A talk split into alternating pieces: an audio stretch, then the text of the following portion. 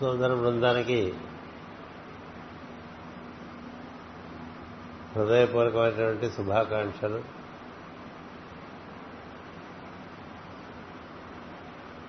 శరదృతువు కార్తీక మాసం.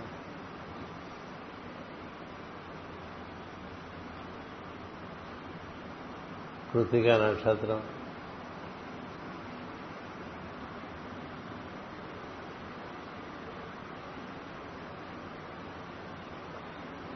కృతిక చాలా పదునైన నక్షత్రం.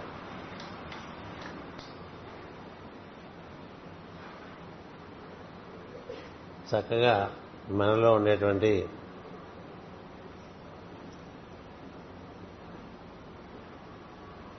అజ్ఞానపు పొరలను అలా బ్లేడ్తో కోసేసినట్టుగా కోసేసి లోపల ఉన్నటువంటి జ్ఞానమును ఆవిష్కరింపజేయగలిగినటువంటి నక్షత్రం కృత్తిక. సర్జికల్ స్ట్రైక్స్ అంటూ ఉంటాం కదా. సర్జికల్ ఆపరేషన్స్ సర్జరీ చేత కార్తీక మాసం అంతా కూడా అలాంటిదే అని భావం చేసుకోవాలి. కృత్తిక నక్షత్ర ప్రభావముతో కూడినటువంటి మాసం కాబట్టి కార్తీకం. కార్తికేయుడు అంటే అతడు ఎక్కడ సాన్నిధ్యం ఇస్తే అక్కడ చీకటి ఉండేటువంటి అవకాశం లేదు.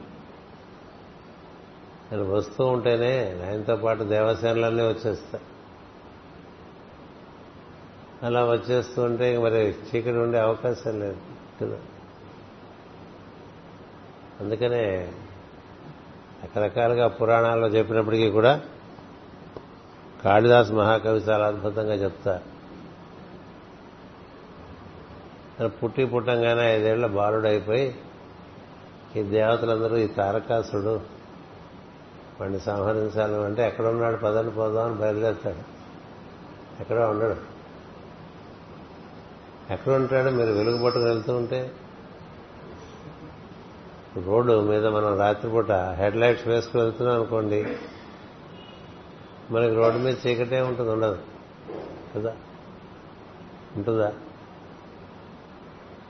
మనకి హెడ్ లైట్ అంటే కారుకి హెడ్ లైట్ చేస్తాం మనకు కూడా హెడ్ లైట్ ఉందని తెలియదు మనకి ఇక్కడ head light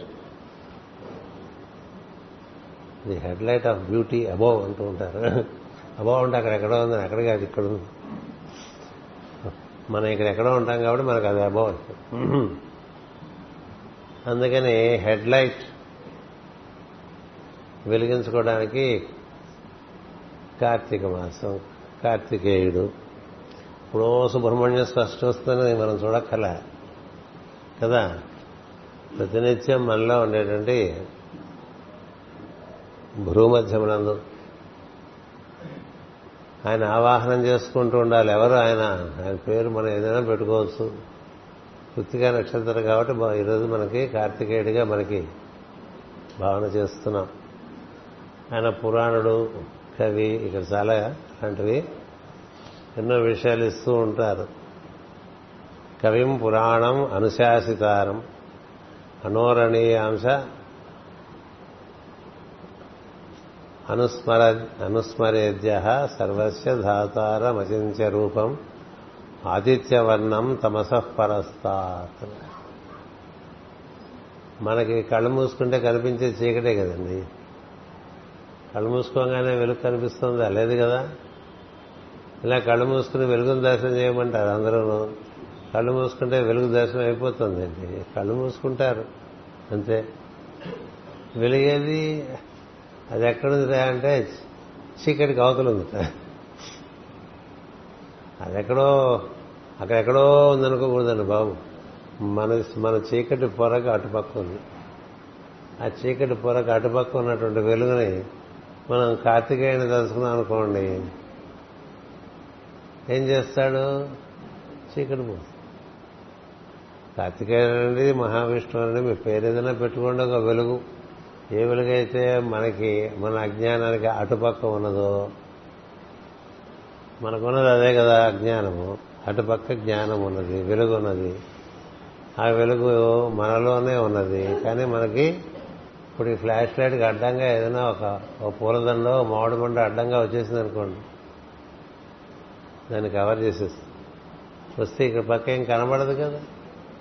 అది తొలగించుకోవటమే కదా. అందుకని అజ్ఞానం తొలగించుకోవటం. ప్రవర్షంతితే అజ్ఞానం అన్నారు. అలా రెండు రకాలుగా చెప్తుంటారు. మాకు పెద్దవాళ్ళు రా ఒకే విషయాన్ని అనేక విధాలుగా చెప్తుంటారు. అంచేత ఆయన పురాణ పురుషుడు కవిం పురాణం అనుశాసితారం.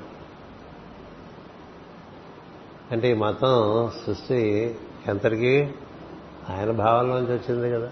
అందుకని ఆయనే కవి.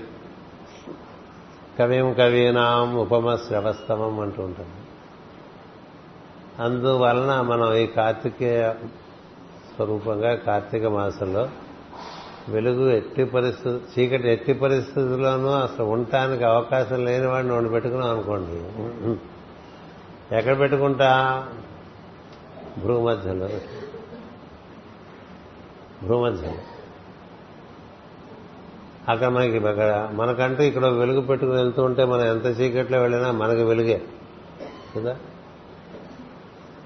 అన్నీ వెలుగుతూ కనిపిస్తాయి అన్నీ స్పష్టంగా కనిపిస్తూ ఉంటాయి.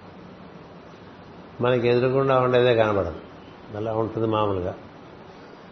అందుచేత ఈ వెలుగును మన బాగా మన భూమధ్యమునందు ఆవాహనం చేసుకోమని ఆరో అధ్యాయంలోనూ చెప్పాడు భగవంతుడు ఎనిమిదో అధ్యాయంలో కూడా చెప్పాడు. భ్రువో మధ్య అంటూ ఉంటాడు. ఇది మనకి మాటి మాటికి పుస్తకం కాగితాలు తీయకుండా ఏదో సౌకర్యం ఇచ్చారు కదా వాడుతున్నాను. అంతకన్నా దీన్ని ఎక్కువ భావించకండి.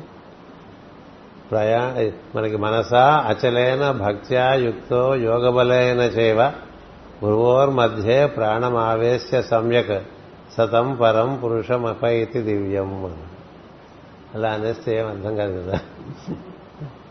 అలా అనేస్తే ఏం అర్థం కాదు. కానీ విషయం ఏంటంటే మనకి మనసు ఎప్పుడూ అది రకరకాల విషయాల మీద పోతూ ఉంటుంది కదా. దాని పనే అది. దానికి చపలత్వం చంచలత్వం దాన్ని రోజు కాసేపు దానికి అలవాటు చేయాలండి. కదా? రోజు ఒక విషయాన్ని అలవాటు చేస్తే మృగమైనా అక్కడికి వచ్చి ఉంటుంది. మృగమైనా? రోజు ఆ మూల అంత పెడితే అక్కడికి వచ్చి తినిపోసి తినిపోయేటువంటి మృగం కదా? మనం ఏ మూల బొచ్చ పెట్టి అందులో అన్నం పెడితే అక్కడ అక్కడికి వచ్చేస్తుంది ఒక మూడు రోజులు అవగానే నాలుగో రోజు అక్కడికి ఆ టైంకి వచ్చేస్తుంది. మీరు టైంలీగా ఉండరు కానీ అది సమయాన్ని పాటిస్తే ఆ టైంకి వచ్చేస్తుంది. అక్కడ ఇంకా లేదేయటం చూస్తుంది. చూసి వీడు ఇంతేలే వీడు మనిషి కదా అనుకుంటుంది. అందుచేత అలా మనకి మనసు కూడా అది మృగం లాంటిదే అని చెప్పారు. ఎందుకంటే మృగం అంటే కదిలేదని అర్థం. మృగం అంటే కదిలేదని మృగశిర నక్షత్రం తడిపోవద్దు ఇప్పుడు. అందుచేత చంచలంగా ఉండేటువంటి దానికి రోజు అలవాటు చేయాలి. అంతే అంతకనే. అలా మూడు రోజులు అలవాటు అవుతుందా? శ్రద్ధను బట్టి అలవాటు అవుతుంది. అది ఇక్కడ చెప్పారు. ఏమన్నాయి? మనస అచలేన దీనివల్ల భక్త్యా భక్తి ఉంటే భక్తి ఉంటే కానీ ఈ అచలత్వం రాదు. భక్తి అంటే శ్రద్ధ అంటారు. శ్రద్ధ అంటే మనకి మామూలు తెలుగు పదాలు ఇప్పుడు అర్థం కాదు నీకు ఇంట్రెస్ట్ డీప్గా ఉండాలి అని అన్నాం అనుకోండి మాకు అర్థమైపోతుంది ఇప్పుడు. ఎందుకంటే మనకి అట్లా కొంచెం ఆంగ్లం కొన్ని పొడి ముక్కలు కాబట్టి deep interest. If you are deeply interested in something you are always after it కదా? దాన్నే ప్రేమను కూడా అంటారు. అంతేనా? ప్రేమిస్తున్నా ప్రేమిస్తున్నా అంటే అర్థం ఏంటి? అది ఒక విషయానికే మనం పరిమితం చేయగల నువ్వు దేన్ని ప్రేమిస్తున్నావో దాని ఎందు నీకు మనసు బాగా శ్రద్ధగా ఉంటుంది. కదా? అందుకని భక్తి అంటే శ్రద్ధ శ్రద్ధ వలన ఉండేటువంటి ప్రేమ ఆసక్తి అనురక్తి దాని గురించే భావన చేయటం ఇలాంటిది ఒకటి ఉండ. అలా భక్తి అనేటువంటిది మరి ఎక్కడి నుంచి వస్తున్నది? అది నేను ఇవ్వాల్సిందే అన్నాడు భగవంతుడు. అందరికీ భక్తి కుదరదు. గుర్తుపెట్టుకోండి. భక్తి కలగటం అనేటువంటిది భగవద్ అనుగ్రహం.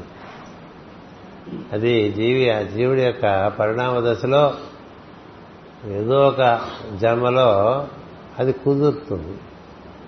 కుదిరితే అలాంటి వాడు మనసుని చక్కగా యోగ బలం చేత భూమధ్యమునందు లగ్నం చేయొచ్చు అన్నాడు. యుక్తో అన్నాడు.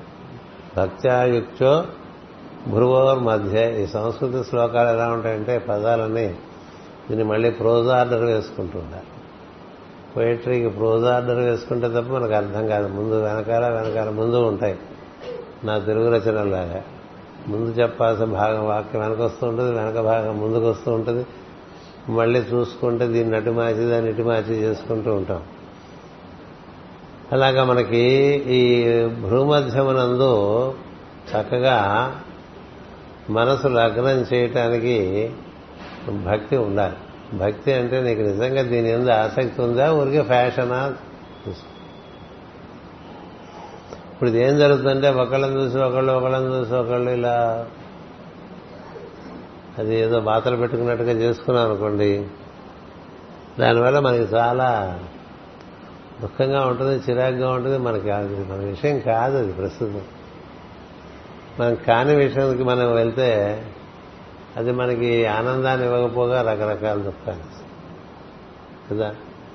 అందుకనే దైవ కార్యాలకి ఎవరిని ఎవరు పిలవరు. ఎందుకని పిలవరు? వారి వారి ఆసక్తి బట్టి వారు రావాలి తప్ప మనం ఊరికి అట్లా బలవంతంగా తెచ్చి కట్టేస్తే మాత్రం అది ఉంటుంది అక్కడ ఉండదు కదా.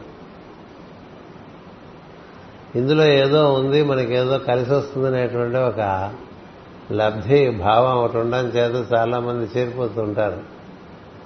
ఈ ఆధ్యాత్మికమైనటువంటి విషయంలో ఎందు భక్తి విషయంలో ఎందు ఇంకా అక్కడ వాళ్ళ వాళ్ళ గొప్పలు చూపించుకుంటూ ఉంటారు. ఇక సహజంగా దైవమునందు అనురక్తి ఆ తపన అవి లేక కేవలము మనం కూడా మనం దానికి ఒక విలువ ఉంది సంఘంలో. కదా? సంఘంలో భక్తులు అనుకునేవాడికి ఒక విలువ ఉంది. అంటే ఇంత ఇంత బొట్టు పెట్టుకుని పూజలు పెట్టుకుని తిరుగుతున్నాం అనుకోండి వాడు పెట్టుకోలేదు శర్మగారు అలా పెట్టుకుని తిరుగుతుంటే బయట వాళ్ళందరూ ఓహైన శివభక్తులనో లేకపోతే ఇంకా విష్ణు భక్తులనో మన కట్టు బొట్టు దాన్ని బట్టి కదా. మంచి బెళకొచ్చి పెట్టామనుకోండి ధరించు పైన అత్తరం వేసామనుకోండి ఇంత వీభూతి పూసామనుకోండి ప్రపంచానికి అది మంచి వార్త. అంతే తప్ప నువ్వు లోపల ఏమిటో దానికి? నీకు లోపల దాని మీద ఆసక్తి ఉంటే ఇవన్నీ అవసరం ఉన్నాయా? అక్కడే మతానికిను ఆత్మసాధనకి చాలా వ్యత్యాసం. ఆత్మసాధకుడు అంతరంగముందు ఉండేటువంటి దైవంతో అనురక్తులు ఉండే ప్రయత్నంలో ఉంటాడు. బయట బెళ్ళగోచి పెట్టుకుని పైన ఉత్తరేయం వేసుకుని ఏది? కాస్త కూస్త మన బయట మన టీవీలో వచ్చే ఉపన్యాసాలు విని మన వాళ్ళందరూ మంచి మంచి పంచలు కట్టి పైన ఉత్తరేలు ఉన్నారు. తెలుసుకోండి మంచి విషయం. కాదు నేను అంటలేదు. కానీ బయటకు వెళ్ళిపోకూడదు లోపలికి వెళ్ళిపోకూడదు. మనం వెళ్ళవలసింది ఆత్మసాధన అది లోపల విషయం మతములు బయట విషయం. గుర్తుపెట్టుకోండి రెండింటికి తేడా. మతము బయట ప్రపంచంకి అదొక విలువ. సంఘంలో కొన్ని విలువలు ఏర్పడడానికి మతాలు ఉన్నాయి. మనం వెళ్ళవలసింది లోపలికి సో లోపలికి వెళ్ళేవాడికి ప్యాంట్ వేసుకుంటే ఏమిటి లుంగి కట్టుకుంటే ఏమిటి పంచ కట్టుకుంటే ఏమిటి పట్టు పంచ కడితే ఏమిటి మామూలు పంచ కడితే ఏమిటి విభూతి పెడితే ఏమిటి పెట్టకపోతే ఏమిటి జంజం వేసుకుంటే ఏమిటి వేసుకోకపోతే ఏమిటి? మనం అన్నీ కలిపేసుకోకూడదు. అంతరంగ సాధన వేరు. బహిరంగంగా సంఘపు విలువలకు మనం అనుగుణంగా జీవించడం రెండు వేరు విషయాలు. అందుకనే వేమన అలాంటి యోగి అలాంటి పద్యాలు రాయాల్సి వచ్చింది. ఏది? వైష్ణవ లటన్స్ వార్త మాత్రమే గాని అంటే ఒక పద్యం రాశారు కదా? అలాగే చాలా పద్యాలు రాశారు చెవుల మీద వైష్ణవుల మీద. అంటే ఊరికే పటాటోపం బయటికి భక్తులమని లోపల ఏమి ఇప్పుడు మనకి కావలసినటువంటిది ఒక గురు మార్గం లోపల విషయాన్ని అందించడానికి గురువు బయట విషయాలు అందించడానికి సాంప్రదాయం ఉంది. వాంగ్మయం ఉంది ధర్మసింధు శాస్త్రాలు అన్నీ ఉన్నాయి. అవేవి లోపల విషయాలు అందించేటువంటి కాదు బయట ఒక కట్టు బొట్టు ఆచారం ఓ సంస్కారం ఒక సంస్కారం ఒక విధానం. దానివల్ల మనకు సంఘంలో ఒక రకమైనటువంటి సామరస్యం ఉంటుంది సందేహం లేదు అందులో. అది వదిలేద్దనే చెప్పట్లే అందులోనే ఉండిపోవద్దని చెప్తున్నా మీరందరూ సంస్కారాలు వదిలేయమని చెప్పట్లా నేను. అది గుర్తుపెట్టుకోండి. మా గురుగారు ఇలా చెప్పారు ఒకటి చెప్తే ఒకటి చెప్పేస్తూ ఉంటారు. ఇప్పుడు ఆయనకు అలా వచ్చారు అలా రావటం మంచి విషయం. ఇది ఆ విజయ స్నేహితులు. ఒక ఉత్తరం వేసుకున్నారు పంచ కట్టుకున్నారు. అది ప్రపంచం బాహ్యం వరకు ఆ సత్యమే. అదొక సంస్కారం. లోపల విషయం ఇక్కడ లోపల విషయం అయినప్పుడు ఈయనేమిటి? ఈయన బుష్ షర్ట్ వేసుకున్నాడు అనుకోకూడదు. ఈయనేమిటి? ఈయన టీ షర్ట్ వేసుకున్నాడు. ఈయనేమిటి? ఈయన జీన్ ప్యాంట్ వేసుకున్నాడు. అవి బయట విషయం. కదా? లోపల బాగున్నప్పుడు బయట ఏముంటే ఏమిటా? గోచి పెట్టుకుని తిరిగిన వాళ్ళు ఉన్నారు. ఇది లోపల విషయం తెలిసిన తర్వాత అసలు బొత్తిగా బట్ట వేసుకునే వాళ్ళు కూడా ఉన్నారు ఎందుకని వాళ్ళకి దాని మీద ఆసక్తి అంత ఉండదు. కదా? మనకి ఆసక్తి అంతా బట్టల గురించే ఉంటుంటుంది కదా? ఎందుకు ఇది చెప్తున్నానంటే నవ్వుతున్నారు సావిత్రమ్మ గారు. ఎందుకంటే ఆడవాళ్ళు కదా అలాగ ఉంటా సహజం. ఆడవాళ్ళు ఉండకపోతే మనం అదేదో మెంటల్ సిమ్టమ్గా గుర్తించి హోమీ మంది వేయాలి ఏమనుకోబోకండి అలా చెప్పానని ఆడవాళ్ళు రంగు వేసుకోలేదు అనుకోండి నల్లగా అదేదో మెంటల్ సిమ్టమ్గా తీసుకోవాలి మనం మగవాళ్ళు వేసుకున్నారు అనుకోండి మెంటల్ సిమ్టమ్గా తీసుకోవాలి. గుర్తుపెట్టుకోండి. ఎందుకంటే స్త్రీకి అలంకారం అనేటువంటిది అదొక దివ్యమైనటువంటి విషయం. అందుకని వాళ్ళ అలంకారానికి చాలా సమయం తీసుకుంటారు. అందుకనే ప్రతి మగవాడు స్త్రీ గురించి మా ఆవిడ ఎప్పుడు పావుగంట లేట్ అని చెప్తూ ఉంటాడు ఏ కార్యక్రమానికైనా. కదా? ఈయన రెడీ అయిపోతాడు. ఏముంది రెడీ అవటానికి? సులభంగా రెడీ అయిపోతాడు. ఆవిడ రెడీ అవ్వదు. అందుకని మామూలుగా చెప్పాల్సిన కన్నా తెలివైన వాడైతే అరగంట ముందు చెప్పాలి. ఇది మనం బయలుదేరాల్సిన టైం అంటే అక్కడి నుంచి అరగంట ఆలస్యంగా ఆవిడ రెడీ అవుతుంది. అప్పుడు సమయం సరిపోతుంది. దాని ప్రకారం వెళ్ళచ్చు.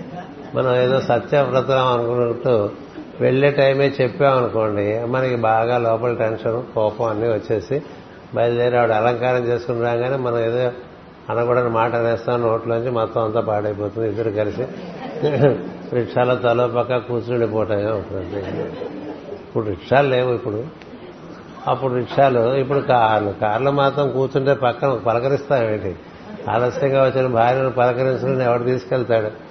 స్పీడ్గా వెళ్ళిపోదాం చూస్తాడు ఎక్కడ బుద్ధిస్తాడు. ఇది జరుగు అందుచేత చెప్పవలసిన విషయం ఏంటంటే వాక్యము అంతరంగము భగవద్గీత అంతా అంతరంగం గురించి మాట్లాడుతుంది. అందుకనే అది రహస్యం. ఇది బహిరంగానికి సంబంధించింది కాదు భగవద్గీత. మూడో అధ్యాయంతోనే భగవద్గీత నాలుగో అధ్యాయం. ఐదు నుంచి బయట వదిలేయటం మొదలు పెడుతుంది ఆరుకి లోపలికి వెళ్ళిపోతుంది. ఏడుకి వెళ్తే లోపల ఉన్నదే బయట దర్శనం చేయటంగా ఉంటుంది. ఎనిమిదికి వస్తే లోపల బయటకి అతీతమైన తత్వం ఎలా ఉందో అందులోకి వెళ్ళిపోతుంది. లోపలికి బయటకి అతీతమే ఒకటి ఉంటుందండి. సబ్జెక్టివ్ ఆబ్జెక్టివ్ రెండింటికి మూలమైంది. అంటే స్థూల లోకంలోంచి సూక్ష్మ లోకంలోకి వెళ్తే అయిపోయినట్టు కాదు. దివ్యలోకంలోకి వెళ్ళామనుకోండి దివ్యలోకానికి కూడా పుట్టుక స్థానం. స్థూల లోకానికి పుట్టుక స్థానం అందుకనే మనకి కాంపాస్ అనిస్తారు రెండు ఒక చోట నుంచి దిగొచ్చేవే స్థూల సూక్ష్మలు వెలుగు నీడలు అంటూ శ్రీదేవి భూదేవి మధ్యలో వెంకటేశ్వర స్వామి లేకపోతే ఏముంది? వాళ్ళిద్దరు లేరు. ఉన్నారా? అందుకు ఇచ్చారు ఊరికే మనం అసలు విషయం మర్చిపోయి ఏవో చేసుకుంటుంటానండి అది మనకి. అది అలవాటు అయిపోయింది బాగా. విషయం వదిలేసి బోళ్ళు చేసేసుకుంటూ ఉంటాం కదా? వెంకటేశ్వరుడు ఉన్నాడు మధ్యలో ఒక పక్క భూదేవి ఒక పక్క శ్రీదేవి. అంటే ఏంటి ఒకటి వెలుగు లోకాలు ఒకటి భౌతిక లోకం భూలోకం. భూలోకం వెలుగు. ఈ రెండు లోకాలని చక్కగా ఆయన సమన్వయం చేసుకుంటూ ఉంటాడు. అదే మొదటి శ్లోకం విష్ణు సూక్తాల్లో. మాస్టర్ గారు ఇచ్చింది పరవమాత్రయా ధనువాధాన అనే శ్లోకం. ఓహో ఏమి నైపుణ్యమయ్యాను ఇది అటు వెలుగు లోకాలని ఇటు పదార్థమైన లోకాలని రెండింటినీ చక్కగా హోదానుకోటి పోటీగా పెట్టి బ్యాలెన్స్ చేస్తూ ఉంటాడట అంటే శ్రీదేవి భూదేవి రెండింటిని బ్యాలెన్స్ చేసుకోవాలంటే ఈవిడ కొంచెం అదోలా ఉంటే అటు వెళ్ళిపోతాడు అప్పుడు ఆవిడ సర్దుకుంటుంది. మళ్ళీ అటు వెళ్తే మళ్ళీ ఈవిడ సర్దుకోగానే ఇటు వస్తే మళ్ళీ ఆవిడ సర్దుకుంటుంది. అందుకని అలా ఇద్దరు ఉంటే ఏం జరుగుతుందంటే తెలిసిన వాడు చాలా సుఖపడగలడు. మనకి తెలియక ఎంత కష్టపడుతున్నావో ఇద్దరి మధ్యాహ్నం అని పాటలు పాడుకున్నాం. ఎందుకంటే అది మనకు అవగాహన. ఆయన పిచ్చివాడు అది కాదురా విషయం మౌనంగా చెప్తాడు. ఇప్పుడు ఇద్దరున్నారనుకోండి మేనేజర్లు ఓ మేనేజర్ బాగా పనిచేస్తున్నాడు వాడితో చేస్తుంటే కొన్నాళ్ళకి వాడికి కొంచెం లేస్తూ ఉంటుంది. ఏది అహంకారం గొప్ప గర్వం ఇవన్నీ వస్తాయి. ఓహో అనుకుని వీడితో పని చేసుకుంటున్నాం అనుకోండి ఈ లోపల వీడు నెమ్మదిగా దారిలోకి వస్తాడు. దానిలోపల ఏమవుతుంది వీడితో పని చేస్తుంటే వీడికి పెరుగుతూ ఉంటుంది. భగవంతుడు ఎవడికి బలం ఇస్తే వాడికి పెరుగుతూ ఉంటుంది. ఏమిటి? అహంకారం. కదా? పెరుగుతుంటే కాస్త మళ్ళీ వాడిని ఆపి వీడితో పని చేసుకుంటుండాలి. ఎవరితో పని చదువుతుంటే వాడితో పని చేసుకుంటుంటే ఓహో మనం మనం సరిగ్గా లేకపోతే ఈయన మనతో పని చేసుకోడు అని తెలిసిందనుకోండి సర్దుకుంటూ. అలా భూదేవి శ్రీదేవి ఇద్దరితోనూ ఆయన బాగానే ఉన్నారండి. అందుకనే ఆయనకి వైభవం ఎక్కువ. ఎందుచేత రెండింటి చేత పని. ఎందుకు చెప్తున్నాను? మనలో రెండింటికి అధిష్ఠించి ఉన్నటువంటి తత్వము దాన్ని మనం చేరుకోవాలి. దానికి రెండు అనుకూలంగానే ఉంటాయి. అందుకని మనం బహిరంగం నుంచి అంతరంగం చేరి అంతరంగం నుంచి ఊర్ధ్వానికి చేరి ఊర్ధ్వమందు ఉండి రెండింటినీ అధిష్ఠించి ఉండాలి. అలా అధిష్ఠించి ఉంటే నువ్వు చక్కగా ఒక ఆత్మతత్వమునందు ఉండి నీలో ఉండేటువంటి సూక్ష్మతత్వమును స్థూలతత్వమును రెండింటినీ అధిష్ఠించి ఉంటావు. ఈ రెండింటికి అధిష్ఠించి ఉండటానికే ఈ నిన్నటి నుంచి మనం ప్రవచనం చెప్పుకుంటూ ఉన్నాం. దానికి ప్రధానంగా నిన్న చెప్పిన గుర్తుపెట్టుకోవాలి. కర్మం యజ్ఞార్థ కర్మం అయిపోవాలి. ఇంకో రకంగా ఉంటే ఎన్నటికీ ఈ చక్రంలోంచి బయటపడలేము ఎవరి కర్మమైతే అయితే యజ్ఞార్థం అయిపోతుందో వారికే చక్రంలోంచి బయటపడేటువంటి అవకాశం ఉంటుంది లేదా అవకాశం లేదు. వాళ్ళు కృష్ణపక్షం శుక్లపక్షంగా తిరుగుతూ ఉంటారు. ఇప్పుడు కృష్ణపక్షం అంటే మనకి అవరోహణ క్రమం అని శుక్లపక్షం అంటే ఆరోహణ క్రమం అని భగవద్గీత చెప్తూ ఉంటుంది ఎందో అధ్యాయం. అంచేత ఇలా శుక్లపక్షం కృష్ణపక్షంగా కొంత బాగా మంచి చక్కని జీవులకు పనికొచ్చేటువంటి కార్యక్రమాలు మన నుంచి జరిగినప్పుడు మనకి కొన్ని వెలుగు లోకాల్లోకి వెళ్ళటం మళ్ళీ అక్కడి నుంచి దానికి ఒక కాల పరిమాణం ఉంటుంది. అది అవంగానే మళ్ళీ వెనక్కి వచ్చేయటం మళ్ళీ పుణ్యాలు చేసుకోవటం మళ్ళీ అందులోకి వెళ్ళటం మళ్ళీ రావటం. నెల నెల సంపాదించుకున్న దాంతో ఏదో ఓ రోజున కాస్త హోటల్కి వెళ్ళినట్టుగా ఉంటుంది. పూర్వకాలంలో అంతంత మాత్రంగా సంపాదనలు ఉండేప్పుడు కుటుంబం మొత్తాన్ని నెలకు ఒక్కసారి ఇంటైనా హోటల్కి తీసుకెళ్ళేవాడు సరదాగా. అదొక సరదా. ఎందుకని జీతం వచ్చింది. అందుకని సరదా. అంటే నెల రోజులు చక్కగా శ్రమించడం వల్ల వచ్చిన ఫలితాన్ని ఆ విధంగా అనుభవిస్తాడు. మళ్ళీ పని చేసుకోవాలి కదా. మళ్ళీ పని చేసుకుంటే మళ్ళీ చేరుతుంది. మళ్ళీ చేరితే మళ్ళీ అనుభవిస్తూ ఉంటాడు. ఇందులోనే తిరుగుతూ ఉంటాడు. అలా పుణ్యం చేసుకుంటే ఆ పుణ్యానికి సంబంధించిన అనుభూతులు వస్తూ ఉంటాయి మనకి. మన చుట్టూ ఉండేవాళ్ళు అనుకూలంగా వస్తూ ఉంటారు. మనకి ప్రతికూలంగా వస్తున్నారు అనుకోండి మన చుట్టూ ఉండేవాళ్ళు. ప్రతికూలం అవుతున్నారంటే మనం చేసిన పనులు బాగుండకపోతే ప్రతికూలంగా వస్తారు మన చుట్టూ. మన చుట్టూ ఉండేటువంటిది సన్నివేశం మనకి అనుకూలమా ప్రతికూలమా అనేటువంటిది మన బట్టి ఉంటుంది. మన బట్టి ఉంటుంది. మనకి అన్ని ప్రతికూలంగానే ఉన్నాయనుకోండి అంతే మనం అంత బాగా చేయలేదు ఇంకెప్పుడైనా బాగా చేద్దాం అనుకో. జీవుల సేవ అనేటువంటిది బాగా చేసుకుంటూ ఉంటే మనకు అన్ని అనుకూలంగా వస్తుంది. అనుకూలంగా వస్తుంటే మన క్రమంగా మనలో కొంచెం మన గురించినటువంటి అంచనా పెరుగుతూ ఉంటుంది పెరగకూడదు. మన గురించి అంచనా తీసేసి అలా దేనివల్ల అందరికీ మన వల్ల సహాయం జరుగుతుందో చేసుకుంటూ పోతుంది. అప్పుడు క్రమంగా ఏం జరుగుతుందంటే ఇంక అనుకూలం లేదు ప్రతికూలం లేదు. లేదు. ఓ తటస్థ స్థితి వస్తుంది జీవితం. ఇప్పుడు ఋషులు అలాంటి స్థితిలో ఉంటారు. వాళ్ళకి అనుకూలురు ప్రతికూలురు అనే ఉండరు. దండకారణ్యంలోనే ఉన్నారు ఋషులందరూ రామాయణంలో కదా. ఉన్నారు? అంచేది అక్కడే తపస్సులు చేస్తున్నారు. ఎందుకని? అక్కడ మరి అసురులు ఉన్నారు దేవతలు ఉన్నారు అందరూ ఉన్నారు. అందుకని నీలో ఉండేటువంటి దేవతలు నీలో ఉండేటువంటి అసురులు. అంటే నీలో ఉండే జ్ఞానము నీలో ఉండే అజ్ఞానము రెండింటికి అతీతంగా నువ్వు వెళ్ళిపోవాలంటే నువ్వు భూమధ్యంలో ధ్యానం కృష్ణుడు భగవద్గీతలో భూమధ్యంలోనే ధ్యానం చేయమని చెప్పాడు. ఆరో అధ్యాయంలో కానీ ఎనిమిదో అధ్యాయంలో కానీ అక్కడ మనం ధ్యానం చేయడానికి కావలసినటువంటిది అచంచలమైనటువంటి దృష్టి మనసు అచంచలమైన దృష్టి మనకి ఎప్పుడు ఏర్పడుతుందంటే మనసుకి మన ఎందు భక్తి ఉంటే భక్తి అంటే ఆ విషయం నందు అనురక్తి.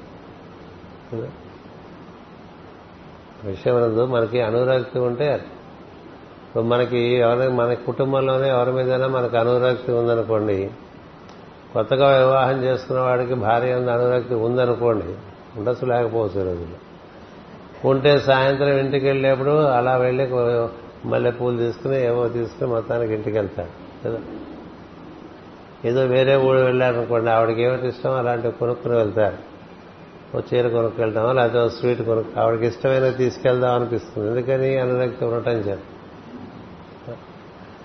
భగవంతుని చేరుకోవాలనుకుంటే భగవంతునికి అనురక్తి కలిగేటువంటి విషయాలు ఏందో మనకు ఆసక్తి ఉంది? భగవంతునికి అనురక్తి ఎలా ఉంటుందంటే తోటి జీవుడు ఎందు వీడు ఎలా ప్రవర్తిస్తున్నాడు అనే దాని మీద ఎందుకనంటే అందరూ తన సంతానమే అయి ఉండటం చేత తోటివాడితో నువ్వు ఎలా ఉన్నావు? తోటివాడంటే మా విశాఖపట్నంలో తోటి అంటే వేరే అర్థం ఉంది. పనివాడిని తోటి అంటారు.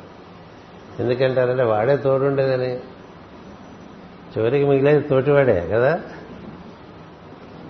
అందుకని ఈ తోడు నీ పక్కన ఉండేవాడితో నువ్వు సరిగ్గా ఉండకుండా నువ్వు నా దగ్గరికి వస్తే నేను ఒప్పుకోను. గురుచరిత్ర చదివేస్తాం అలా తెగబడి చదివేస్తూ ఉంటారు మీద పడిపోతూ ఉంటారు. ఆ గురు చరిత్ర మీద ఎన్నిసార్లు చదువుతారో చదివిందే చదివి చదివిందే చదివి చదివిందే చదివి. అందులో బాబా గారు చెప్పిన ఉపదేశాలు ఏం లేవు. అక్కడ కూడా వాడు దమ్ముడు అడిగితే ఇవ్వకుండా నువ్వు నా దగ్గరికి వచ్చి నాకు ఐదు రూపాయలు ఇస్తానంటే సిగ్గులేదా అని అడుగుతాడు. కదా? వాడెవడో ఆకలిస్తుందంటే వాడికి ఇంత పెట్టకుండా నువ్వు ఇక్కడ నాకు లప్ప పెడితే నాకెందుకు? అందరూ ఏంటంటే గురువు గారు చేసేద్దాం చూస్తారండి. గురువు గారికి ఏం అక్కల ఎవరినైనా నువ్వు అశ్రద్ధ చేసి గురు దగ్గరికి వస్తే గురువు అశ్రద్ధ తెలుస్తాడు అనేటువంటిది మీకు ఎన్నో కథలు కదా? అందుకని ఆయన బాబా గారు ఏం చూపించారు? అక్కడ వాడి సంగతి వదిలేసావు ఇక్కడికి వచ్చి నాకెంత పెడుతున్నావు నాకెందుకు పొమ్మని అది డబ్బు కావచ్చు అది ఆహార పదార్థం కావచ్చు అది ఏది నివేదన కావచ్చు. అక్కడ వాడిని ఏమన్నా తిట్టిపోసి ఇక్కడికి వచ్చి నన్ను పొగిడితే ఏమిటో ఉపయోగం? అక్కడ దాన్ని ఏదో కొట్టాడు కదా ఆ గుర్రాన్ని. కొట్టి ఇక్కడికి వస్తే ఎందుకు మరి నన్ను కొట్టినట్టే? సద్గురు ఎలా ఉంటాడు? సమస్తము తానే వ్యాప్తి చెంది ఉండేటువంటి ఒక స్థితిలో ఉంటాడు కదా. దైవమే కదా. అలాంటి వాడు ఒక చోట అపచారం చేసి ఇక్కడికి వచ్చి మనం చాలా ఉపచారాలు చేద్దాం అనుకుంటే ఒప్పుకుంటారా? ఉండదు. అందుచేత ఈ భగవంతునికి అనురక్తి కలిగేటువంటి విషయంలో శ్రద్ధ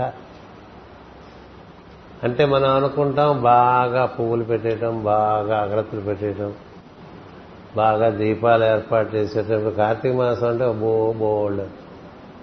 ప్రమిదలు కదా? మళ్ళీ మాట ఇంకొక నెల రోజులు పోతే ఎవరు దాని మొహం చూడడం చూస్తారా? చూస్తారా? ఏం చైత్రమాసంలో పెట్టకూడదా దీపాలు? పెట్టకూడదా? ఎప్పుడు పెట్టకూడదు? ఈ మాసంలో దీపాలు పెట్టకూడదని ఎక్కడన్నా ఉంది అసలే కార్తీక మాసంలో దీపాలు పెట్టుకోవడం బాగానే ఉంది. అదొకటేనా భగవంతుడికి అనురక్తి కలిగించేది? అంటే అది మానేద్దండి. ఓడి చెప్తే ఓడి చేస్తారు అది నాకు భయం. చేసేది నీకు దీని దీని దేనివల్ల భగవంతునికి అనురక్తి? తెలియదు. కదా? భగవంతునికి దేనివల్ల అనురక్తి? తోటి జీవుల ఎందు నీ ప్రవర్తనలో నువ్వు చూపించేటువంటి ప్రేమ అనురాగము సహకారము సహాయము వీటి ఎందు ఆయనకు అనురక్తి. ఇతర విషయంలో ఆయనకు అనురక్తి ఉంది. ఆయనకి ఎంత చేశావని ఆయనకేంటండి ఆయన చేయడానికి ఎంతమంది ఉన్నారు? నువ్వు చేస్తే అంత నువ్వు చేయకపోతే అంత కదా? ద్వారే వసంతి వరవేత్ర హతోత్తమాంగా అన్నారు. కదా? అక్కడ పడుంటారట. ఆయన ద్వారం దగ్గర పొద్దునే ఇంకా నిద్ర లేవలేదు ఆయన. అక్కడ వాళ్ళందరూ విష్ణు భటులు కొడుతూ ఉంటారట బెత్తం పెట్టి ఎవరు? అత్యాది సత్వ ఋషియస్య ఈ అత్రి సప్త ఋషులు ఉన్నారు కదా? అత్రి భువు ఆంగిరసుడు వశిష్ఠుడు పులహుడు పులసుడు క్రతువు. మరి వీళ్ళందరూ మూడు మంది ఋషులు ఉన్నారు. వీళ్ళందరూ ఆయన చూడటానికి బెత్తాలు దెబ్బలు తింటూ అక్కడ వెయిట్ చేస్తూ ఉంటూ ఉంటారని మనకి సుప్రభాతంలో రాశారు. అలా ఉంటారా? ఏమో ఆయనకు అలా భావన కలిగింది రాశారు. అంటే భగవంతుని దర్శనం కోసం వెళ్ళేవాళ్ళు చాలా మంది ఉంటారు. భగవంతుని దర్శనం ఇద్దాం అనుకునే వాళ్ళు తక్కువ మంది ఉంటారు. గుర్తుపెట్టు. సద్గురు భగవంతుడు నీ దగ్గరికి వచ్చే మార్గం చెప్తాడు. నువ్వు భగవంతుని గురించి అలా క్యూలో నిలబడిపోయి ఈ లోపల నీరసం వచ్చి ఆ పక్కన బిస్కెట్ కొనుక్కుని తిని అంతే కదా? ఇప్పుడు తిరుపతిలో క్యూలో నిలబడితే బిస్కెట్లు అమ్ముతారు. బ్రేక్ఫాస్ట్ టైంలో ఇడ్లీ దోశలు వడాలు అమ్ముతూ ఉంటారు అవి తినేస్తూ ఉంటారు. అల్పాచమానం అధికాచమానానికి అక్కడే ఉంటాయి ఆ క్యూలోనే. కదా? లంచ్ టైంకి లంచ్ తినేస్తూ ఇవన్నీ తినేస్తూ అది నడుస్తూ ఎందుకు నీ దగ్గరికి దైవుడు వచ్చే మార్గం ఉంటే మన దగ్గరికి దైవాన్ని రావడం ఒక మార్గం అండి. మనం దైవం దగ్గరికి వెళ్దాం అనుకోవటం ఒక మార్గం రెండు మార్గాలు ఉన్నాయి. కదా? మరి ఆ బాలాజీ అక్కడెక్కడో ఉండేటువంటి హాథీ ఏమిటైన పేరు? అది. ఆ హాతీరామ్ దగ్గరకో ఇంకొక ఆళ్వారి దగ్గరకో అక్కడో ఉంటారు వాళ్ళు. వాళ్ళేం కూర్చుంటూ తిరగరు. కదా? వాళ్ళ దగ్గరికి పోతుంటాడు ఎందుకు పోతూ ఉంటాడు? నీకోసం అందరు వస్తుంటే నువ్వు అక్కడికి పోతావేంటి అంటే మేమంతా నీకోసం వస్తుంటే నువ్వు అక్కడికి పోతావేమిటి ఇక్కడికి తిరుగుతావేమిటంటే అంతే. మీరెందుకు వస్తున్నారు? మీరెందుకు వస్తున్నారు? నేను చెప్పింది చేయకుండా ఊరికి నా చుట్టూ తిరిగితే ఉపయోగం నేను చెప్పింది చేయకుండా నా చుట్టూ తిరిగితే ఉపయోగం ఉంది? నేను చెప్పింది చేసేవాడి దగ్గరికి నేను వెళ్తున్నాను అంటాడు. దైవం. కదా? దుర్యోధనుడు పిలిస్తే విదురింటికి వెళ్తాడు కృష్ణుడు కదా అంతేగా? ఇంట్లో ఎప్పుడు ఉండడు కృష్ణుడు. కదా? ఎవరింటో ఉంటే ఎవరు బాగా యజ్ఞార్థం జీవిస్తూ ఉంటారో వారింటికి వెళ్తూ ఉంటారు. ఏం తోచక అందరిళ్ళకి వెళ్ళటం వేరు. వెళ్తూ ఉంటే ఊరికే వెళ్తే వాళ్ళకి పెరిగిపోతూ ఉంటుంది మళ్ళీ అహంకారం. కదా? మా ఇంటికి వచ్చారు మా ఇంటికి వచ్చారు మా ఇంటికి వచ్చారు. మా ఇంట్లో ఉన్నారు మా ఇంట్లో తిన్నారు. మా ఇంట్లో పడుకున్నారు. మా నోట్లో మంది వేశారు. ఇలా చెప్పుకుంటూ ఉంటాం. అందుకని అలా కాకుండా మనం యజ్ఞార్థం జీవిస్తున్న వాడి దగ్గరికి దైవం సరాసరి వచ్చేస్తాడండి స్వార్థం కోసం జీవించేవాడి దగ్గరికి రాడు. స్వార్థం కోసం పూజలు చేసేవాడి దగ్గరికి రాడు. రాయే అయిపోతాడు. విగ్రహం కొంతమందికి రాయే కొంతమందికి సజీవం. ఎందుకు ఇదంతా చెప్తున్నారంటే భగవంతునికి అనురక్తి కలిగే పనులు చేయాలి. భగవంతునికి అనురక్తి కలిగే పనులు చేస్తుంటే మనలో భగవంతుడు పుట్టిస్తాడు. చెప్పాను కదా ఇందాక భగవద్భక్తి అనేటువంటిది భగవంతుని ఎందు అనురాగం అనేటువంటిది అది చేసే పనులలోంచి పుట్టుకురావాలి. ఇంకో రకంగా పుట్టుకురావాలి. ఇదివరకు ఎందుకంటే ఏదో పూర్వపుణ్యం అండి ఆ పిల్లవాడికి చిన్నప్పుడే ఇలాంటి మంచి భావాలు కలిగినాయి. అందరికీ మంచి భావాలు కలగవు కదా పెద్ద తర్వాత కూడా కలగవు. కలకపోతే ఏం చేస్తా? కలకపోతే చేయవలసింది ఒకటే తెగబడి ఇతరుల కోసం శ్రమిస్తూ ఉండు. ఇతరుల యొక్క శ్రేయస్సు కోసం నువ్వు శ్రమిస్తూ ఉంటే క్రమంగా భగవంతుని అనుగ్రహం నీ మీద ప్రసరిస్తే నీ ఎందు భగవంతుని కూర్చున్నటువంటి అనురక్తి పుడుతుంది. అనురక్తి పుడితే భగవంతునికి నచ్చే పనులన్నీ చేస్తాం. అరవింద మహర్షి దగ్గరికి ఒక ఆయన వెళ్ళి ఓ మాట అడిగాట నా కోసం నేను జీవిస్తూ ఉంటే చుట్టుపక్కల ఉండే వాళ్ళందరూ ఏడుస్తున్నారు. వాళ్ళందరి కోసం నేను చేస్తుంటే నేను ఏడుస్తున్నాను. నా కోసం నేను జీవించాలా? వాళ్ళందరి కోసం నేను జీవించాలా అంటే భగవంతుడి కోసం జీవించమని చెప్తాను నీ సంతోషం కోసం నువ్వు బతుకుతుంటే చుట్టూ ఉండే వాళ్ళందరూ బాధపడిపోతున్నారు. అది నీకు నీకు నీకు ప్రతికూలంగా తయారైపోతున్నారు. అందరి కోసం నువ్వు చేస్తుంటే వాళ్ళు సంతోషించట్లేదు. నువ్వు చేసేదానికి అందువల్ల నువ్వు బాధపడిపోతున్నావు. రెండు వద్దు ఏం చేస్తే దైవం సంతోషిస్తాడో అది చేయాలి ఏం చేస్తే దైవం సంతోషిస్తాడో అది చేయాలి ఎవరు సంతోషిస్తారని చేస్తాం మనం? మాస్టర్ గారు సంతోషిస్తారని చేస్తుంటారు కదా శిష్యులు. మాస్టర్ గారి శిష్యులు? మాస్టర్ గారు సంతోషిస్తారని చేస్తుంటారు కదా. మాస్టర్ గారు దేనికి సంతోషిస్తారు? నువ్వు పరహితం బాగా నిర్వర్తిస్తుంటే సంతోషం కదా? పక్కవాడి గురించి లవ్ దై నైబర్ అన్నాడండి ఆయన కదా? అంటే కనీసం పక్కవాడినన్నా పట్టించుకోరా అంతే తప్ప వాడిని ఒక్కడైనా కాదు అక్కడ అర్థం కదా? నీ పక్కవాడిని నువ్వు ఆధారంగా చూడలేనప్పుడు నీకు దైవం ఏంటి? లేదు. పక్కవాడికి ఏది అవసరమో నీకు తెలియకపోతే నీకు దైవం ఏమిటి నీ పక్కనే ఉన్నాడు వాడికి ఆకలి వస్తుంది నీకు తెలుస్తుందా? నీ పక్కనే ఉన్నారు వాడికి దాహం వేస్తుంది నీకు తెలుస్తుందా? అలా తెలిస్తే నీకు దైవకృప లభించే అవకాశం ఉంటుంది. అలా తెలియపోకుండా తెలియకుండా నీ కోసం నువ్వు బతుకుతుంటే తెలియదు. అందుచేత మనం పది మందిగా ఉన్నాం అనుకోండి ఎప్పుడు పది మందిగానే ఉంటాం మనం. ఉన్నప్పుడు మన చుట్టూ ఉండే వారికి ఏమిటి అవసరాలో మనం చూడాలి. వాడి కోరికలు కాదు వాళ్ళ అవసరాలు చూడాలి. అలా జీవిస్తుంటే క్రమంగా నీలో భగవంతుడి యొక్క అనుగ్రహము లోపల నుంచే స్పృశిస్తుంది. ఎందుకనంటే లోపలే ఉన్నాడు కనుక. అందరిలోనూ వ్యాప్తి చెంది ఉన్నాడు కాబట్టి అతడు స్పృశిస్తాడు. స్పృశిస్తే భక్తి కలుగుతుంది. భక్తి కలుగుతుంది. భక్తి కలగటం అంటే అర్థం ఏంటంటే నీకు ఏ పని చేసినా శ్రద్ధగా చేస్తావు.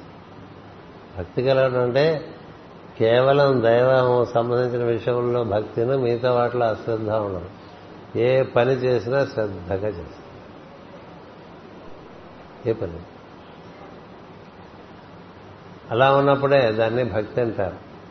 దేనైనా శ్రద్ధగా చేస్తావు దేని ఎందైనా భగవంతుని దర్శనం చేసే పరిస్థితి తీసుకొస్తుంది అంటే ఇప్పుడు ఇది ఉందనుకోండి దీన్ని వాడుకోవడంలో శ్రద్ధ ఉండాలి. ఇది మురికి పట్టేయగలి ఇది వాడుకోవడంలో శ్రద్ధ ఉండాలి. ఇది వాడుకోవడంలో శ్రద్ధ ఉండాలి. అన్నిటి ఎందు కనపడాలి శ్రద్ధ. వంట సామానం దగ్గర నుంచి చీపురు కట్ట వరకు. మనకి ఇంట్లో ఉండేటువంటి విలువైన విషయాల దగ్గర నుంచి అంత విలువలేని విషయాల వరకు కూడా అన్నిటి ఎందు శ్రద్ధ ఉండాలి. నీ ఎందు కూడా నఖసిక పర్యంతం శ్రద్ధ కనబడ ఓ పరమ గురువు దర్శనం చేస్తే ఆయన శిరస్సు నుంచి పాదముల వరకు ఎక్కడా మీరు ఎంచదగినటువంటి లోపం ఏమీ ఉండదు. అద్భుతంగా. మనిషి కనబడటమే అలా ఉంటా. అటు పైన బాగా మాట్లాడితే ఇంకా అద్భుతంగా. మాట్లాడితే ఇంకా అద్భుతంగా ఉంటుంది ఎందుచేత శ్రద్ధ? శ్రద్ధ కలిగితే జ్ఞానం కలుగుతుందని మనకి అందరికీ తెలుసు వాక్యం. భగవద్గీతలోని వాక్యమే అది. అందుకని శ్రద్ధ కలగటం అంటే అన్ని విషయములందు శ్రద్ధ ఉండాలి. అది జీవులందు శ్రద్ధతో పాటు దైనందిన కార్యక్రమంలో నిత్య కృత్యాల్లో కూడా శ్రద్ధ కనబడాలి. అలా శ్రద్ధ వస్తుందనుకోండి నీలో అప్రమత్తత పెరుగుతుంది. అప్రమత్తత అప్రమత్తత పెరిగితే మనసుకి చంచలత్వం తగ్గుతూ వస్తుంది. చంచలత్వం తగ్గుతూ వస్తుంది. అందుకని చంచలంగా ఉండేటువంటి మనసుకి భక్తి వలన శ్రద్ధ వలన దాన్ని అచలేన అనేటువంటి పరిస్థితి తీసుకురావచ్చు. మనసా అచలేన అన్నారు. అచలమైనటువంటి మనసుతో మనం అప్పుడు భక్త్యాయుక్తో యోగ బలైన చైవ భ్రువోర్మధ్యే ప్రాణమావేశ్య ప్రాణాన్ని భూమధ్యానికి పట్టుకురా అని చెప్పారు. ప్రాణాన్ని భూమధ్యాన్ని పట్టుకురావటం అనేది అది మన స్పందనాన్ని అనుసరిస్తూ హృదయాన్ని హృదయంలో ఉండేటువంటి శ్వాసను దాంతో అనుసంధానం చెందితే అది క్రమంగా శ్వాస మనకి దాని పుట్టుక చోటైన హృదయానికి తీసుకెళ్తుంది. హృదయంలో స్పందనం మనకి వినిపిస్తూ ఉంటే మనసు దాంతో కూడి ఉంటే ఆ స్పందనము దానికి సహజంగా హృదయంలో ఉండే స్పందనం ప్రజ్ఞ చేరినప్పుడు అక్కడి నుంచి అది క్రమంగా ఊర్ధగతి చెందుతున్న స్పందన అందిస్తుంది. దాన్ని ఉదాహరణ స్పందనం అంటాం. అది పట్టుకుని మనం క్రమంగా భూమధ్యం చేరచ్చు. అదొక పద్ధతి. ఇంకొక పద్ధతి ఏంటంటే నువ్వు తదేకమైనటువంటి దృష్టి భూమధ్యమునందే ఉంచావనుకో తదేకమైనటువంటి దృష్టి తత్తైకాగ్రం అంటాడు ఆరో అధ్యాయంలో భగవద్గీత. తతేకాగ్రం భ్రువ మధ్య అనేది ముందు శ్లోకంలో ఉంటుంది. ఇంకా భ్రువ మధ్య భువ మధ్య భూమధ్యమునందు అలా మనం దర్శించే ప్రయత్నం చేస్తున్నాం అనుకో. చేస్తుంటే నీ ప్రజ్ఞ ఎక్కడికి వెళ్తే ప్రాణం అక్కడికి వెళ్తుంది. అందుకనే ప్రజ్ఞకి అనుకూలంగానే ప్రాణం ఉంటుంది. ప్రాణం ఉన్న చోట ప్రజ్ఞ ఉంటుంది ప్రజ్ఞ ఉన్న చోట ప్రాణం ఉంటుంది. ప్రజ్ఞా ప్రాణములు మనలో ఉండేటువంటి శివపార్వతుల్లా ఉంటాయి. అందుచేత ప్రజ్ఞ అమ్మవారు అనుకుంటే ప్రాణము శివుడు.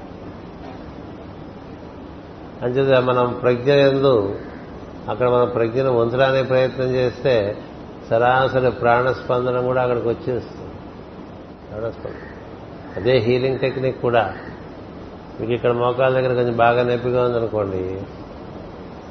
నొప్పిగా ఉంటే ఎలా తెలుస్తుంది నీకు? ప్రజ్ఞ వల్ల తెలుస్తుంది కదా. నీ ప్రజ్ఞని అక్కడే కేంద్రీకృతం చేస్తూ అలా నీ చేత్తోనే అలా దాన్నే చూస్తూ రాస్తున్నావు అనుకో రాస్తూ ఉంటే క్రమంగా నీ ప్రజ్ఞ బాగా అక్కడ కేంద్రీకృతం అవడం వల్ల నీ ప్రాణం కూడా అక్కడికి చేరుతుంది. ప్రాణం కూడా అక్కడికి చేరితే ప్రాణము ప్రజ్ఞ ఎక్కడ చేరుతాయో అక్కడ స్వస్థత కలుగుతుంది. ఎక్కడ ప్రాణ ప్రజ్ఞలు రెండు కలిసి ఉంటాయో అక్కడ స్వస్థత ఉంటుంది. ఎందుకని? శివశక్తి అది. శివుడు శక్తి శివపార్వతులు. వారిద్దరూ కలిసిన చోట అంతా సుభిక్షమే అంటారు కదా. అలాగే అలాగే మనలో ప్రాణము మనలో ప్రజ్ఞ. రెండు మనం చోటికి కేంద్రీకృతం చేశామనుకోండి అక్కడ మనకి ఒక రకమైనటువంటి సమృద్ధి. అందుకని భూమధ్యాహ్నంలో నువ్వు ప్రజ్ఞను ఉంచిన ప్రాణం అక్కడికి చేరుతుంది. రెండు విధానాలు ఇచ్చారు అందుకనే మనకి ధ్యానంలో. శ్వాసను అందుకుని శ్వాసలో శ్వాసపై మనసు ఉంచి శ్వాసపై ధ్యాస అంటూ ఉంటారు కదా. ఆ శ్వాసనే తదేకంగా ఉచ్ఛ్వాస నిశ్వాసంతో మనం అనుసంధానం చెందుతూ ఉంటే క్రమంగా మనం హృదయం చేరడం తథ్యం ఏం సందేహం లేదు చాలా సులభంగా చేరచ్చు. అది సులభ పద్ధతి. మనకు సులభ పద్ధతులు కూడా ఇస్తాయి కదా. అందుకని శ్వాసనందుకుని అలా మనం హృదయం చేరాము మళ్ళీ అక్కడి నుంచి బయటకు వచ్చేస్తుంది. నిశ్వాస ద్వారా. అలా వెళ్ళిపోతామా? మళ్ళీ ఉచ్ఛ్వాస లోపలికి తీసుకెళ్తూ ఉంటుంది. మళ్ళీ లోపల వరకు వచ్చింది మళ్ళీ బయటికి తనేస్తూ ఉంటుంది ఉచ్ఛ్వాస కదా? బయటికి వెళ్ళిపోతుంటే ఈ లోపలికి వెళ్ళింది ఎక్కడ బయటికి వెళ్ళేట్టుగా తయారైందో చూడమంటాడు శ్రీకృష్ణుడు ఐదో అధ్యాయంలో. ఈ లోపలికి వెళ్ళిన శ్వాస ఎక్కడ అది మళ్ళీ తిరుగుదారి పడుతుందో చూడమంటాడు. యూటర్న్ అంటాం కదా. అలా వెళ్ళి ఇప్పుడు మా వన్ వే ఉందనుకోండి అలా వెళ్ళి అక్కడ అలా తిరిగి మళ్ళీ వెనక్కి వచ్చేస్తాం. కదా? యూటర్న్ దగ్గర ఏమవుతుంది? స్లో డౌన్ అవుతుంది. వేగం తగ్గుతుంది శ్వాస. నువ్వు గమనిస్తే ఎక్కడ ఉచ్ఛ్వాస నిశ్వాసగా మారుతోందో దాన్ని నువ్వు గమనించు అని చెప్తా అక్కడ నీకు స్పందన వినిపిస్తుంది. ఉచ్ఛ్వాస నిశ్వాసగా మారే చోట స్పందనం ఉంటుంది. అదే పుట్టుక స్థానం శ్వాసకి. శ్వాసకి మనసుకి రెండిటికీ పుట్టుక స్థానం స్పందనమే. అంచేత అలా స్పందనం దగ్గరికి అక్కడ చేరి అక్కడ ఆ స్పందనం ఉందని ప్రజ్ఞ లగ్నమై ఉందనుకోండి. లగ్నమై ఉంటే నీ శ్వాస ఉచ్ఛ్వాస నిశ్వాసలు జరుగుతూనే ఉంటాయి కానీ ఇంక నీకు దాంతో అంత అనుసంధానం ఉండదు మనసు. అందుకని అవి నీకు జరుగుతున్నట్టుగా కూడా ఇంకా తెలియదు. నీకు దాని స్పందన ఎందు ప్రజ్ఞలు లగ్నమై ఉండటం వల్ల శ్వాస ఇంక దానంతరం అది నియమింపబడుతుంది ప్రాణం విమింపబడినది అని చెప్తూ ఉంటారు. అందుకని ఆ స్పందనము దగ్గరే ఉంటే ఆ స్పందనం క్రమంగా అది ముచ్చుకోలు విడుచుకోలుగానే ఉంటుంది కాబట్టి ముడుచుకోలు విచ్చుకోలుగా.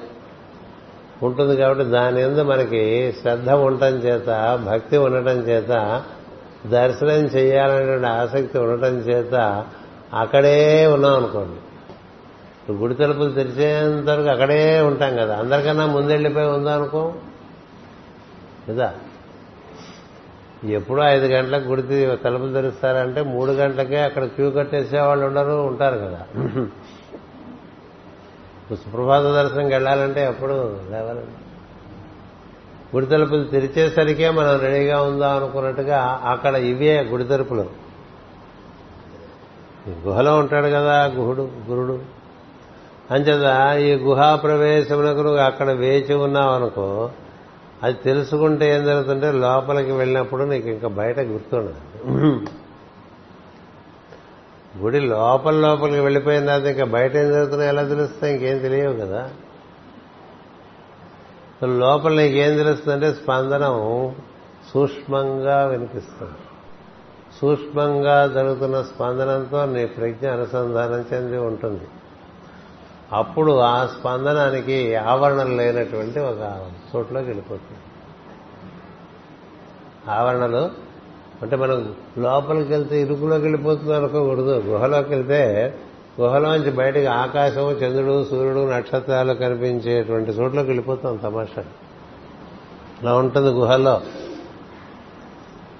మామూలుగా గుహల్లో పరమ గురువుల గుహల్లో కానీ మనకి శుభ్రమైన గుహల్లోకి మీరు ప్రవేశించిన ప్రవేశించిన వారు రాసిన రచనలు చూసినా లోపలికి వెళ్తే లోపల నుంచి మళ్ళీ వాళ్ళకి గాలి వెలుతురు అన్నీ ఉంటాయి.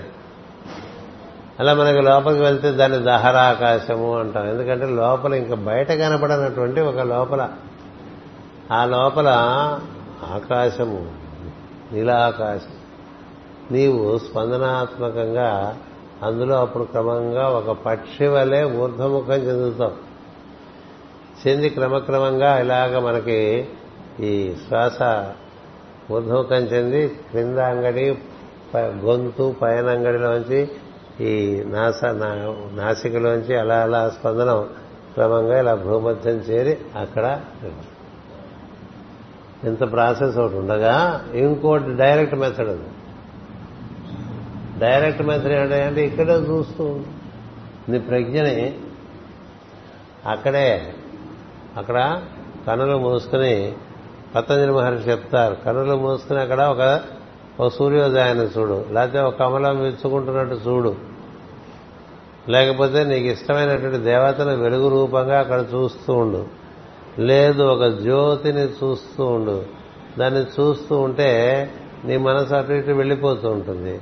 వెళ్ళిపోతే మళ్ళీ తెచ్చి అక్కడ పెట్టుకుంటాం అక్కడ ఉండటం మొదలు పెడితే మనస్సు ప్రజ్ఞగా అక్కడ ఉండటం అనేటువంటిది క్షణకాలం ఉన్నప్పుడు ప్రాణం కూడా అక్కడికి చేరు. ముహూర్తకాలం ఉంటే చాలు. అక్కడ మీకు ప్రజ్ఞ నిలబడ్డప్పుడు ప్రాణం కూడా అక్కడికి చేరుతుంది.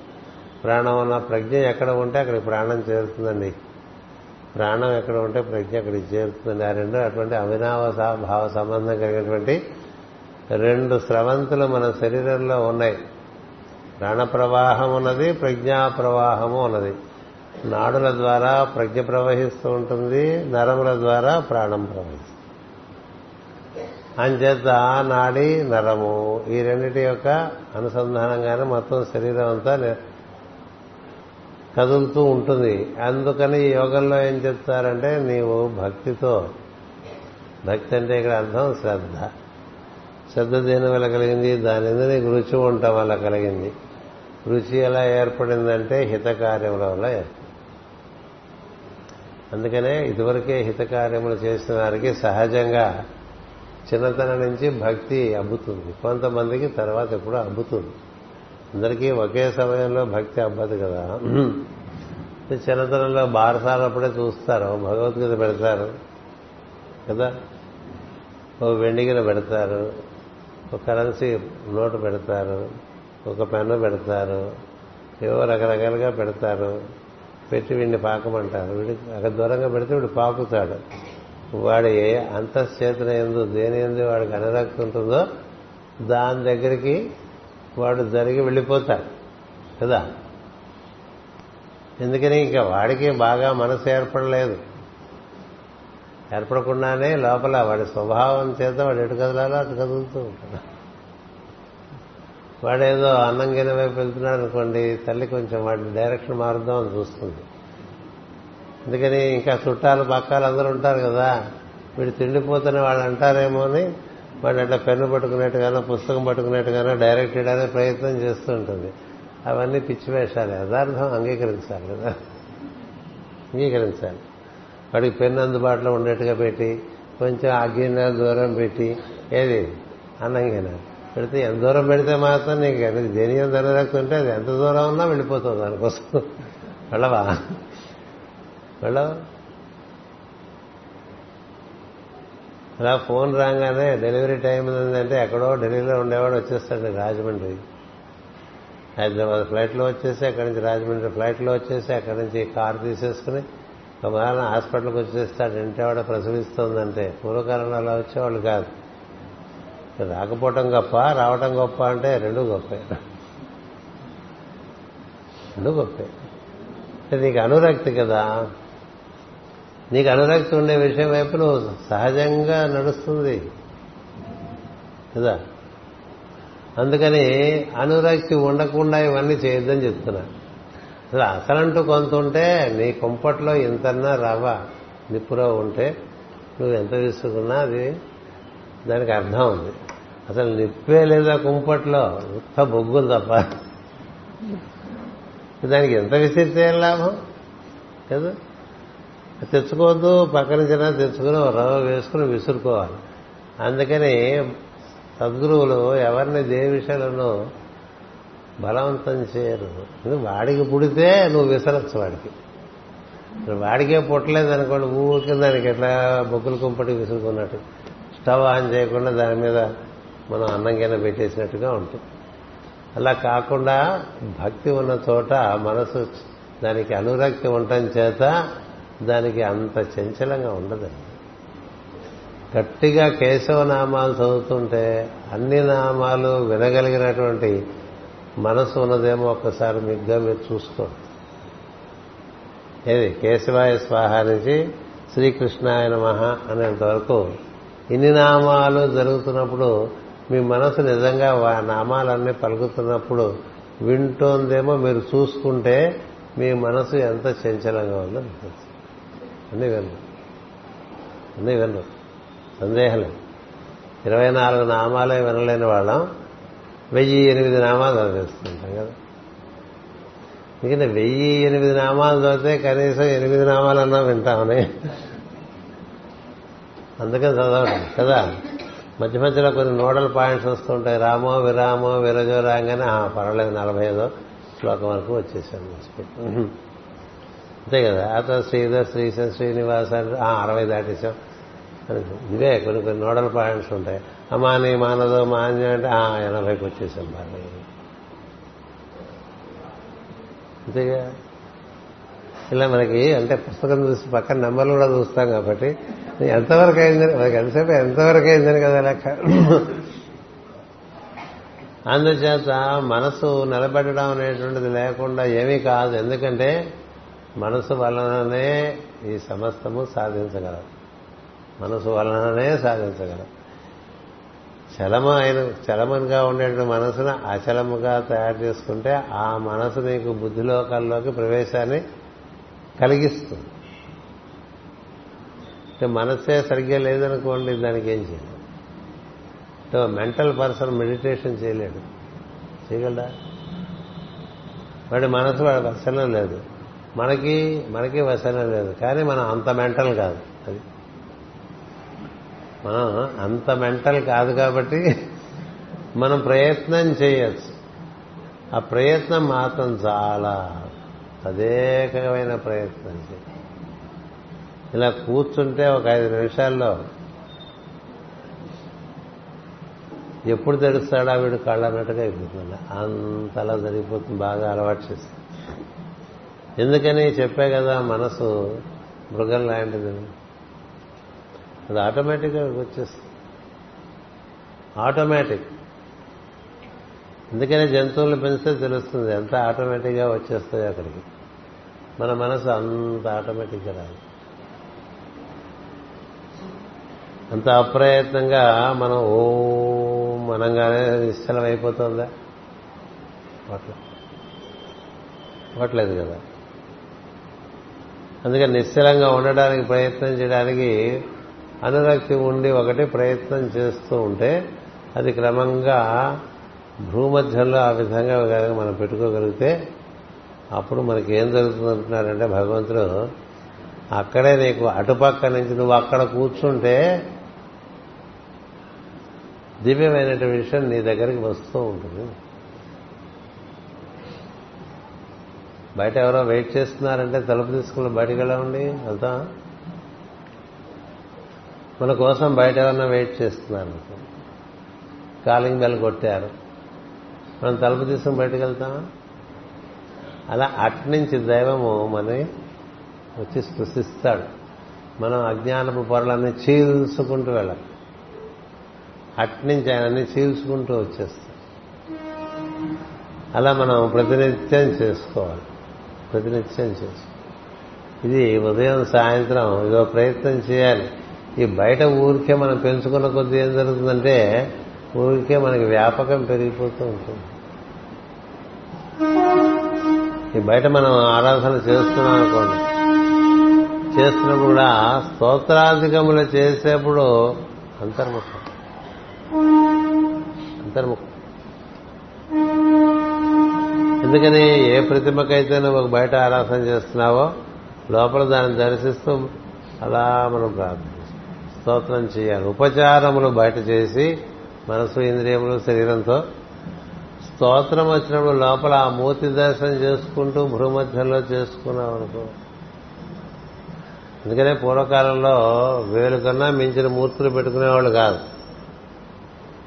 దాన్ని అంగుష్ట మాత్రం కూడా అంటూ ఉంటారు. అంత పరిమాణం. ఎందుకనంటే మన భూమధ్యం అంతకు మించి పెద్దగా ఉండదు. కదా? పెద్ద నుదురు చాలా తక్కువ మందికి ఉంటుంది కదా? ఎవరు సూపుడు వేరు ఎంత ఉంటుంది అనుకోండి వాళ్ళందు నుదురు. అందుకని అక్కడ అంత మూర్తిని దర్శనం చేస్తూ వెలుగు మూర్తిని దర్శనం చేస్తూ ఉండాలి. స్తోత్రాలు చేసేప్పుడు స్తోత్రం అంటూ వింటూ ఉండాలి. అంటూ వినకపోతే స్తోత్రం నీకు ఏ విధమైన వినియోగం ఇవ్వదు. దానివల్ల ఏ ఉపయోగం ఉండదు. స్తోత్రం మనం చదువుతున్న స్తోత్రం వినాలి. శ్రీకృష్ణ కమలానాథో వాసుదేవ సనాతన. అన్నప్పుడు ఆ నామాలన్నీ వింటూ మూర్తిని చూస్తూ అనాలి. అర్థం తెలుసుకుందాం అని అడగండి ఎందుకంటే అది ఎదురైపోతుంది మళ్ళీ. ఆ మూర్తి దర్శనం చేస్తూ శ్రీకృష్ణ కమలానాథో వాసుదేవ సనాతన. వసుదేవాత్మజ పుణ్యో లీలామానుష విగ్రహ. శ్రీవత్స కౌస్తవధరు యశోదావత్సలు అలా చేసుకుంటూ మూర్తి దర్శనం. వందే పద్మకరాం ప్రసన్నవదనం. నిజమే అంతే. స్తోత్రాలన్నీ అద్భుతమైన సందేహం లేదు. చాలా అద్భుతమైన స్తోత్రాలు. దర్శనం చేస్తూ వింటూ ఉంటే దర్శనం అవుతుందండి. గుర్తుపెట్టుకోండి. వినకపోతే దర్శనం కాదు. సౌండ్ బ్రింగ్స్ లైట్ అన్నారు. శబ్దము వలన వెలుగు దర్శనం శబ్దము వలన వెలుగు దర్శనం అవుతుంది తప్ప మనం శబ్దమే వినకపోతే వెలుగు దర్శనం అవ్వదు. మనకి ముందు కనపడటం మెరుపు కనిపిస్తుంది కానీ ముందు జరిగేది శబ్దమే ఉరుము ఉరిమిన తర్వాత మెరుపు మెరుస్తుంది. కానీ మెరుపు కనబడటం ముందుగా ఉంటుంది శబ్దము గురుము శబ్దం తర్వాత వినబడుతుంది ఎందుకని? వెలుగు యొక్క వేగం ఎక్కువ. వెలుగు వేగం ఎక్కువ శబ్దం కన్నా. అందుకని కనబడటానికి మెరుపు ముందు కనబడ్డా ముందు ఉరుము ఉరవటం చేత మెరుపు మెరుస్తుంది. అందుచేత మనం శబ్దం అనేటువంటిది మనం మన ఉరుము లాంటిది తప్పక దాన్ని మనం వినగలిగితే వింటూ చేసుకుంటూ ఉంటే క్రమంగా వెలుగు కనిపిస్తూ ఉంటుంది వెలుగు లోకంలోకి నువ్వు ప్రవేశించేస్తావు. అలా చేసుకోవాలి ఆరాధన చేసుకుంటే. ఉపచారములు మామూలుగా చేస్తూ భక్తిగా చేసి స్తోత్రం చేసేప్పుడు భూమధ్యం ద్వారా మనం ఆ వెలుగు మనని ఆవరించి అదే కదా సవితురు వరేణ్యం అంటూ ఉంటాం. ఆ వెలుగు మనం ఆవరించాలి. ఆవరిస్తే మన వెలుగు లోకాల్లో ప్రవేశిస్తాం. అలా మనం ప్రవేశించామనుకోండి క్రమంగా అది మన్ని సూర్యుడు సూర్యకిరణం వచ్చి మని స్పృశించాలి తప్ప మనం సూర్యుడి దగ్గరికి వెళ్ళిపోలేం కదా. అదే కదా కమలం చూపించేది. నువ్వు చక్కగా తూర్పుకి ఉన్ముఖమై ఉంటే సూర్యకిరణం పడే సమయానికి విచ్చుకోవచ్చు కదా. నీ ఆజ్ఞ పద్మము విచ్చుకోవచ్చు. అందుకని దానికి ఉన్ముఖత్వమే కావాలి ఏకాగ్రత దృష్టి కావాలి అచంచలమైనటువంటి స్థితి కావాలి. అలా కూర్చుని ఉంటే క్రమంగా మనకు ఆ వెలుగు మనలో ప్రవేశించే అవకాశం ఉంటుంది. ఇప్పుడు గాయత్రి ఆరాధన పొద్దునే మనం చేస్తున్నామంటే అది అంత అదృష్టమైన విషయము కదా? ఎందుకని ఆమె దేవతలందరూ ఆవిడ ఇంట్లో ఉంటారటండి. దేవానాం ధామనామాసి విశ్వమసి విశ్వాయుడు సర్వమసి సర్వాయుడు కదా? ఆవిడే గావిత్రి ఆవిడే సావిత్రి ఆవిడే సరస్వతి ఆవిడే చందర్షి కదా? అలా మనలోకి ఆ వెలుగు ప్రవాహం అట్నుంచి దిగి రావటానికి ఇటు నుంచి నువ్వు ఒక తదేక దృష్టితో అక్కడ చూస్తూ ఉంటే అది నిన్ను చేరుతుంది ఈ ప్రయత్నానికి భగవంతుడు ఇంకోటి చెప్పాడు. ఇది రాత్రిపూట పడుకునేప్పుడు చేసుకోమని. ఎక్కువ పనికొస్తుంది అని చెప్పాడు. అది శ్లోకంలో మొదటి మొదటి పదంగా ఉంటుంది నిజానికి. ప్రయాణకాలే మనసా అచలేన భక్త్యాయుక్తో యోగబలైన చైవ భ్రువోర్మధ్యే ప్రాణమావేశ్య సమ్యక్ సతం పరం స తం పరం పురుషం ఉపైతి దైవ్య దివ్యం అన్న అంచేత మనకి సాయంత్రం నిద్రలోకి వెళ్ళేప్పుడు ఈ పని చేసుకోండి అని చెప్పారు. ప్రయాణకాలం అంటే అందరూ చెప్పారు ప్రయాణకాలం అంటే ప్రతి రాత్రి మనకు ప్రయాణకాలం. ప్రతి నిద్ర ప్రయాణకాలం. ప్రతి నిద్ర నాకు శ్లోకం ఉంది ఏంటిది? రాత్యాగమే అవశ పార్థ ప్రభవస్య అహరాగమే పొద్దునే వచ్చేస్తాం ఇక్కడ పనులు చేయడానికి. పొద్దునే ఇక్కడ అన్ని పనులు చేయడానికి వచ్చేస్తామండి రాత్రి వెళ్ళిపోతామండి ఈ శరీరంలో ఉండం రాత్రి మనం. ఎందుకు వస్తాం ఇక్కడికంటే ఇది కురుక్షేత్రం కాబట్టి ఇక్కడ పని చేయక తప్పదు కాబట్టి ఇక్కడ పని దొంగకు అన్ని కష్టాలే. ఏం సందేహం లేదు. పనికి ఎలా ఎగ్గొడదామా అనుకునే వాడికి ఈ కురుక్షేత్రంలో అన్ని కష్టాలు. ఎందుకంటే ఇది కురుక్షేత్రం. పనిచేసే క్షేత్రం ఇది. నీకు భూమి ఉంది వ్యవసాయం చేయకపోతే పంట రాదు కదా? నీ నోట్లోకి ఏం రాదు ఇతరుల నోట్లోకి ఏం పోదు కదా?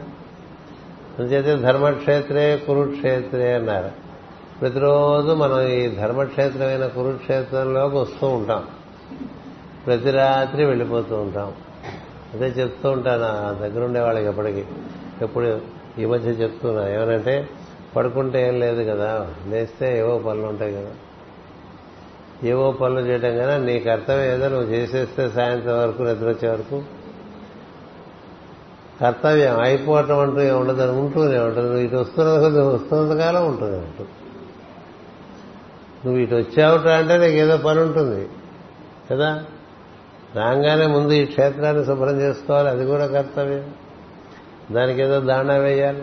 ఆ తర్వాత ఏవో ఆ పనులు ఈ పనులు కర్తవ్యం ఉంటూనే ఉంటుంది లేచిన దగ్గర నుంచి. కర్తవ్యాలు అయిపోవు.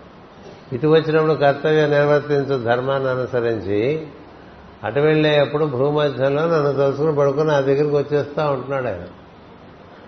ఇలా క్రమంగా నా దగ్గరికి రావడం నీకు అలవాటైతే ఇంక మాటి మాటికి ఈ లోకంలోకి రాక్కర్లేదు అన్నాడండి. ఈ లోకంలో. ఇంకా చాలా లోకాలు ఉన్నాయి. ఇక్కడికి రావటం ఎందుకు? మనం లేస్తే ఇక్కడికి రావాలనే ఉంది. చెప్పండి. ఇప్పుడు ప్రయాణ కాలం ఇంకోటి ఉంది కదా ఫైనాన్స్ అది. అంతిమయాత్ర ఒకటి ఉంది కదా. మరి అప్పుడు నువ్వు ఎక్కడికి వెళ్దాం అనుకుంటున్నా ఎక్కడికి వెళ్దాం అనుకుంటున్నా తెలియదు ఇప్పుడే తెలుసుకుంటే? ఇప్పుడే తెలుసుకుంటే ఎలా ఉంటుంది? అది అడిగాడు అర్జునుడు. నీకు నిన్న శ్లోకం చివరిలో వినిపించా. కదా? ముఖ్యం కొంచెం మీరు కూడా భగవద్గీత చూస్తారు అప్పుడప్పుడు నాలాగా. నేను అప్పుడప్పుడే చూస్తాను. నాలాగే మీరు అప్పుడప్పుడు చూస్తారని చెప్తున్నాను. ఎందుచేత ఇక్కడ ఆయన అర్జునుడు ఓ మాట అంటాడు. ఏమంటాడు? కథం జ్ఞాయోసి నీతాత్మభి అన్నాడు. నీతమైనటువంటి యోగులు బాగా నియమించుకున్నటువంటి వాళ్ళు వాళ్ళందరూ ఎక్కడికి వెళ్ళిపోతారు? వదిలేసిన తర్వాత అడిగాడు. ఎందుకంటే వీళ్ళందరూ అట్లా ముక్కులు మూసు కూర్చునే వాళ్ళు ఏవో ఇవి చేసేవాళ్ళు అవి చేసేవాళ్ళు బోర్డు మీద కనిపిస్తారు. వీళ్ళందరూ తర్వాత ఎక్కడికి వెళ్తారంటారు? ఎవడు చెప్పగలరు మన అడిగితే చెప్తామా? ఇంకోళ్ళని అడిగితే ఏం చెప్తారు? చెప్పలేరు కదా. అందుకని ఆయన అడిగాడు. వీళ్ళందరూ ఎడగెళ్తారు మీరు ఎడగెళ్తారంటే మిగతా లోకాల్లోకి ఏ లోకాలకు వాళ్ళకి ఇష్టమైతే ఆ లోకాలకు. అంటే కైలాసం సత్యలోకం వైకుంఠం ఏదో అనుకుంటాం కదా. మనకి నిన్న చెప్పాను భూర్భువస్వర్ మహర్జన తపో లోకాలు ఉన్నాయి. సత్యలోకం ఉంది. ఆ పైన వైకుంఠం ఉంది. ఆ పైన కైలాసం ఉంది అని అంటారు. మనకి అవన్నీ టాలే కదా. ఎందుకు టాలైపోయినామో మనం భూమి మీద తప్ప ఇంకేం తెలియకుండా ఉండిపోయాం. కదా? భూమి తప్ప ఏమీ లేదు మనకు. మరి నీకేం తెలియకుండా మనం ఊరికి ఇట్లాగే చేసుకుంటూ ఎప్పుడు చచ్చిపోతాం కదా? అదొకటి గుర్తుండాలండి. యోగ యోగ విద్యార్థికి గుర్తుండాల్సిందంటే మనం పోతాం కదా అని గుర్తుండాలి. అది యోగానికి మొదట అర్హత నేను చెప్తుంటే ఎప్పుడు. ఈ కార్తీక మాసం కూడా దానికి సంబంధించింది. ఎనిమిదో నెలది ఎయిత్ హౌస్ అంటే డెత్ అని అర్థం. Death to what you know and birth to something which is unknown at నీకు తెలియని దానిలోకి నువ్వు పుట్టాలి. తెలిసిన దాంట్లోనే ఎంతకాలం ఉంటా? ఎంతకాలం? ఇప్పుడు ఎక్కడికి వెళ్తా చెప్పు? ఇక్కడి నుంచి మీరు ఎక్కడికి వెళ్తారంటే మీకు తెలుసండి ఎక్కడికి వెళ్తారు. హైదరాబాద్ వాళ్ళు హైదరాబాద్ వెళ్తారు బెంగళూరు వాళ్ళు బెంగళూరు వెళ్తారు విశాఖపట్నం వాళ్ళు విశాఖపట్నం వస్తారు. ఇట్లా ఎవరు ఎవరు ఊళ్ళు వాళ్ళు వెళ్ళిపోతాం. సమాంతరంగా వెళ్ళిపోతాం. సమాంతరంగా వెళ్ళటం పెద్ద దానికి తెలివెక్కల. దానికే చాలా చూసుకుంటాం మనం. అక్కడ మనకి మన ట్రైన్ దిగేసరికి కారు వస్తుందా లేదా? ఒకటి. ఎవరు వస్తారు? మనం తీసుకెళ్ళటానికి రెండు. కదా? ఇప్పుడు మనం ఇటు వెళ్ళామనుకోండి ఈ ప్రయాణంలో ఎవరు వస్తారు మనం తీసుకెళ్ళడానికి యమకింకర్లు వస్తారా విష్ణు కింకర్లు వస్తారా ఏ కింకర్లు వస్తారు? పురాణాలు చదువుకుంటే అదో బాధ చదువుకోకపోతే ఆ కూడా లేదు. ఒక కురవాడు తపస్వి అన్నీ నేర్చేసుకున్నాను నాన్న దగ్గర మహా పరిపూర్ణంగా విద్యుత్ చేసిందని చెప్తాడు. చెప్తే ఇది అది ఒక ఉపనిషత్తు కథలేండి కథ అంతా చెప్పను ఇప్పుడు ఎలాగో. అదే ఇంత ఉంటుంది. అందుచేత ఉపనిషత్తులో కల చాలా ఉద్గ్రంథం ఆ ఉపనిషత్తు. దాని పేరు చాందోగ్య ఉపనిషత్తు. అందులో ఆ కుర్రవాడు రాజు దగ్గరికి పంపించేస్తాడు తండ్రి. ఆయన దగ్గర సర్టిఫికేట్ తెచ్చుకోరా ప్రాక్టీస్ చేయొచ్చని. మన హోమియో సర్టిఫికేట్లు ఇస్తున్నాం కదా. ప్రాక్టీస్ చేసుకోవచ్చని నీకేమొసని అడగడు? ఎగ్జామినర్ అడుగుతాడా? రాజుగారు ఈ కుర్రాడు వచ్చి నేను ఇలా నేను నేర్చుకున్నాను. అంటే నీకేం తెలుసు అని అడుగుతాడు. నేను చెప్తాడు ఆయన తెలిసిన వేద వేదాంగాలన్నీ చెప్పేస్తాడు. చదివేగా చెప్తాడు? చదివితే తెలిసినట్ట? కాదు కదా. అప్పుడు రాజుగారు అడుగుతాడు నువ్వు ఎక్కడి నుంచి వచ్చావు ఈ భూలోకంలోకి? అని అడుగుతావు ఏమన్నా చెప్పగలండి దానికి సమాధానం? ఎక్కడి నుంచి వచ్చావు? ఈ భూలోకంలోకి? ఏ లోకంలో నుంచి ఈ లోకంలోకి వచ్చావు? ఇక్కడ రాకముందు నువ్వు ఎక్కడున్నావు అని.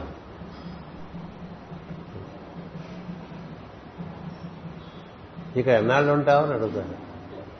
ఇక్కడంటే ఆయన ఉంటావని కాదు. ఈ లోకంలో ఎన్నాళ్ళు ఉంటావు నువ్వు ఇక్కడ అని అడుగుతాడండి.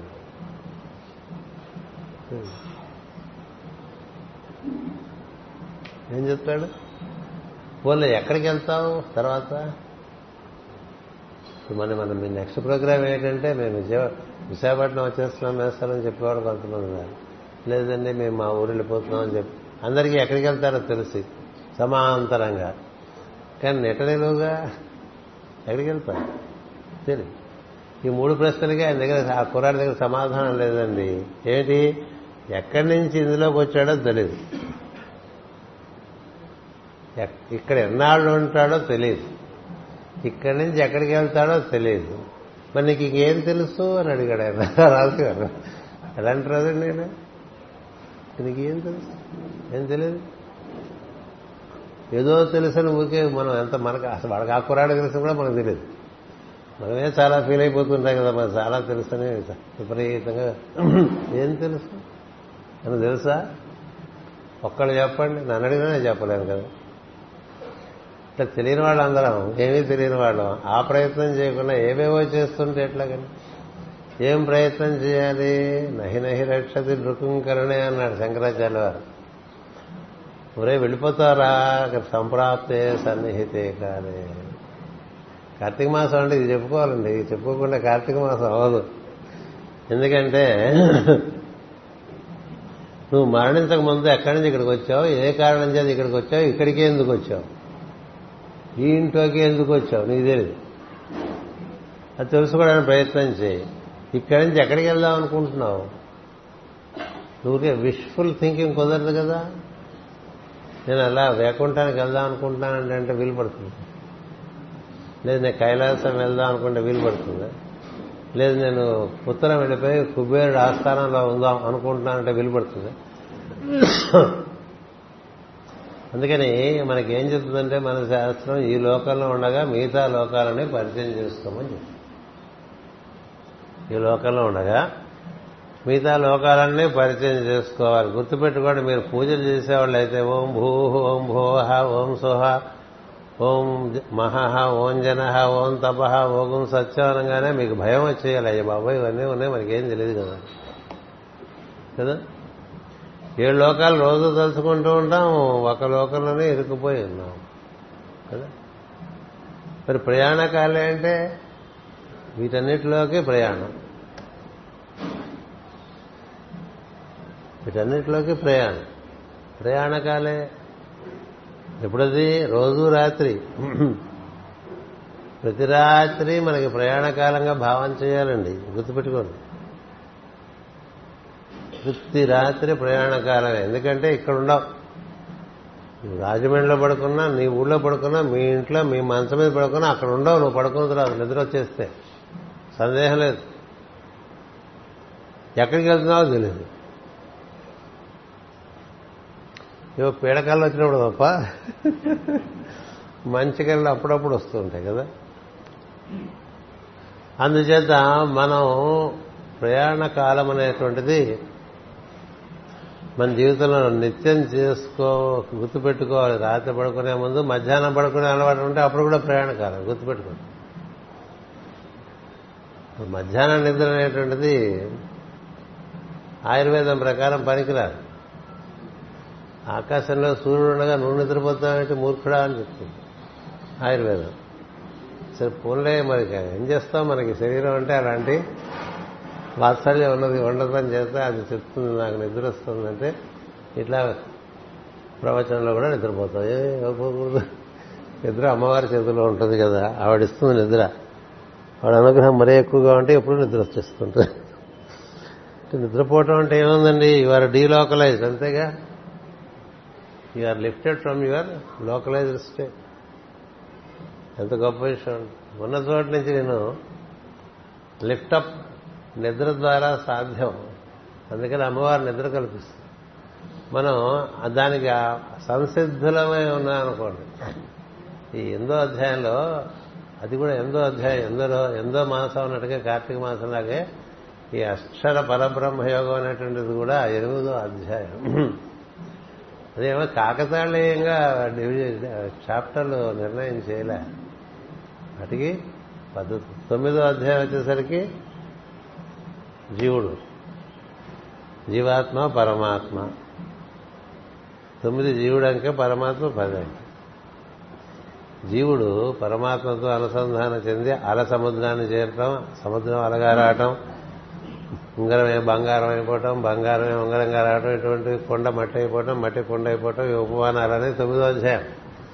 అదంతా ఆత్మ పరమాత్మ అనుసంధానం సంబంధించినటువంటిది. ఆత్మ ఎక్కడ? మనం ఎక్కడో మట్టిలో బంక మట్టిలో కూరుకుపోయినాం. మంచి నల్లరేగడ మట్టి జారుతూ ఉంటాం అందులో పడి. అందుచేత అలాంటి దాంట్లో నుంచి బయటికి రావాలంటే ఒక అవకాశం ఉంది. ఎలాగో ధ్యానం చేయలేవు కాబట్టి ప్రయాణ కాలం అవుతుంది అప్పుడు ఎలాగో నువ్వు వెళ్తావు. అప్పుడు ఓంకారం ఇచ్చారండి అక్షరం ఓ ఓం అని ధ్వని ఉచ్ఛ్వాస ఆధారంగా నువ్వు చేస్తూ దాన్ని నువ్వు అది వెళ్తున్న మార్గం ఉచ్ఛ్వాస మార్గాన్ని నువ్వు అనుసరిస్తూ దాంతో నువ్వు అనుసంధానం చెంది నీవే ఊర్ధ్వంగా ప్రయాణం చేస్తున్నట్టుగా చేసుకోవడానికే ఓంకారం. అందుకు ఓంకారం ఇచ్చారు. ముఖ్యం నోరు దాకల్లాగా తెరిచేసి గట్టిగా అరిచేయడానికి కాదు. నోరు ఎంత తక్కువ తెరిస్తే అంత మంచిది వంకాయ. ఆ మనకూడదు అలా అంటే నోట్లోంచి రాకూడదు ఓంకారం శిరస్సులోకి వెళ్ళాలి. నాదం.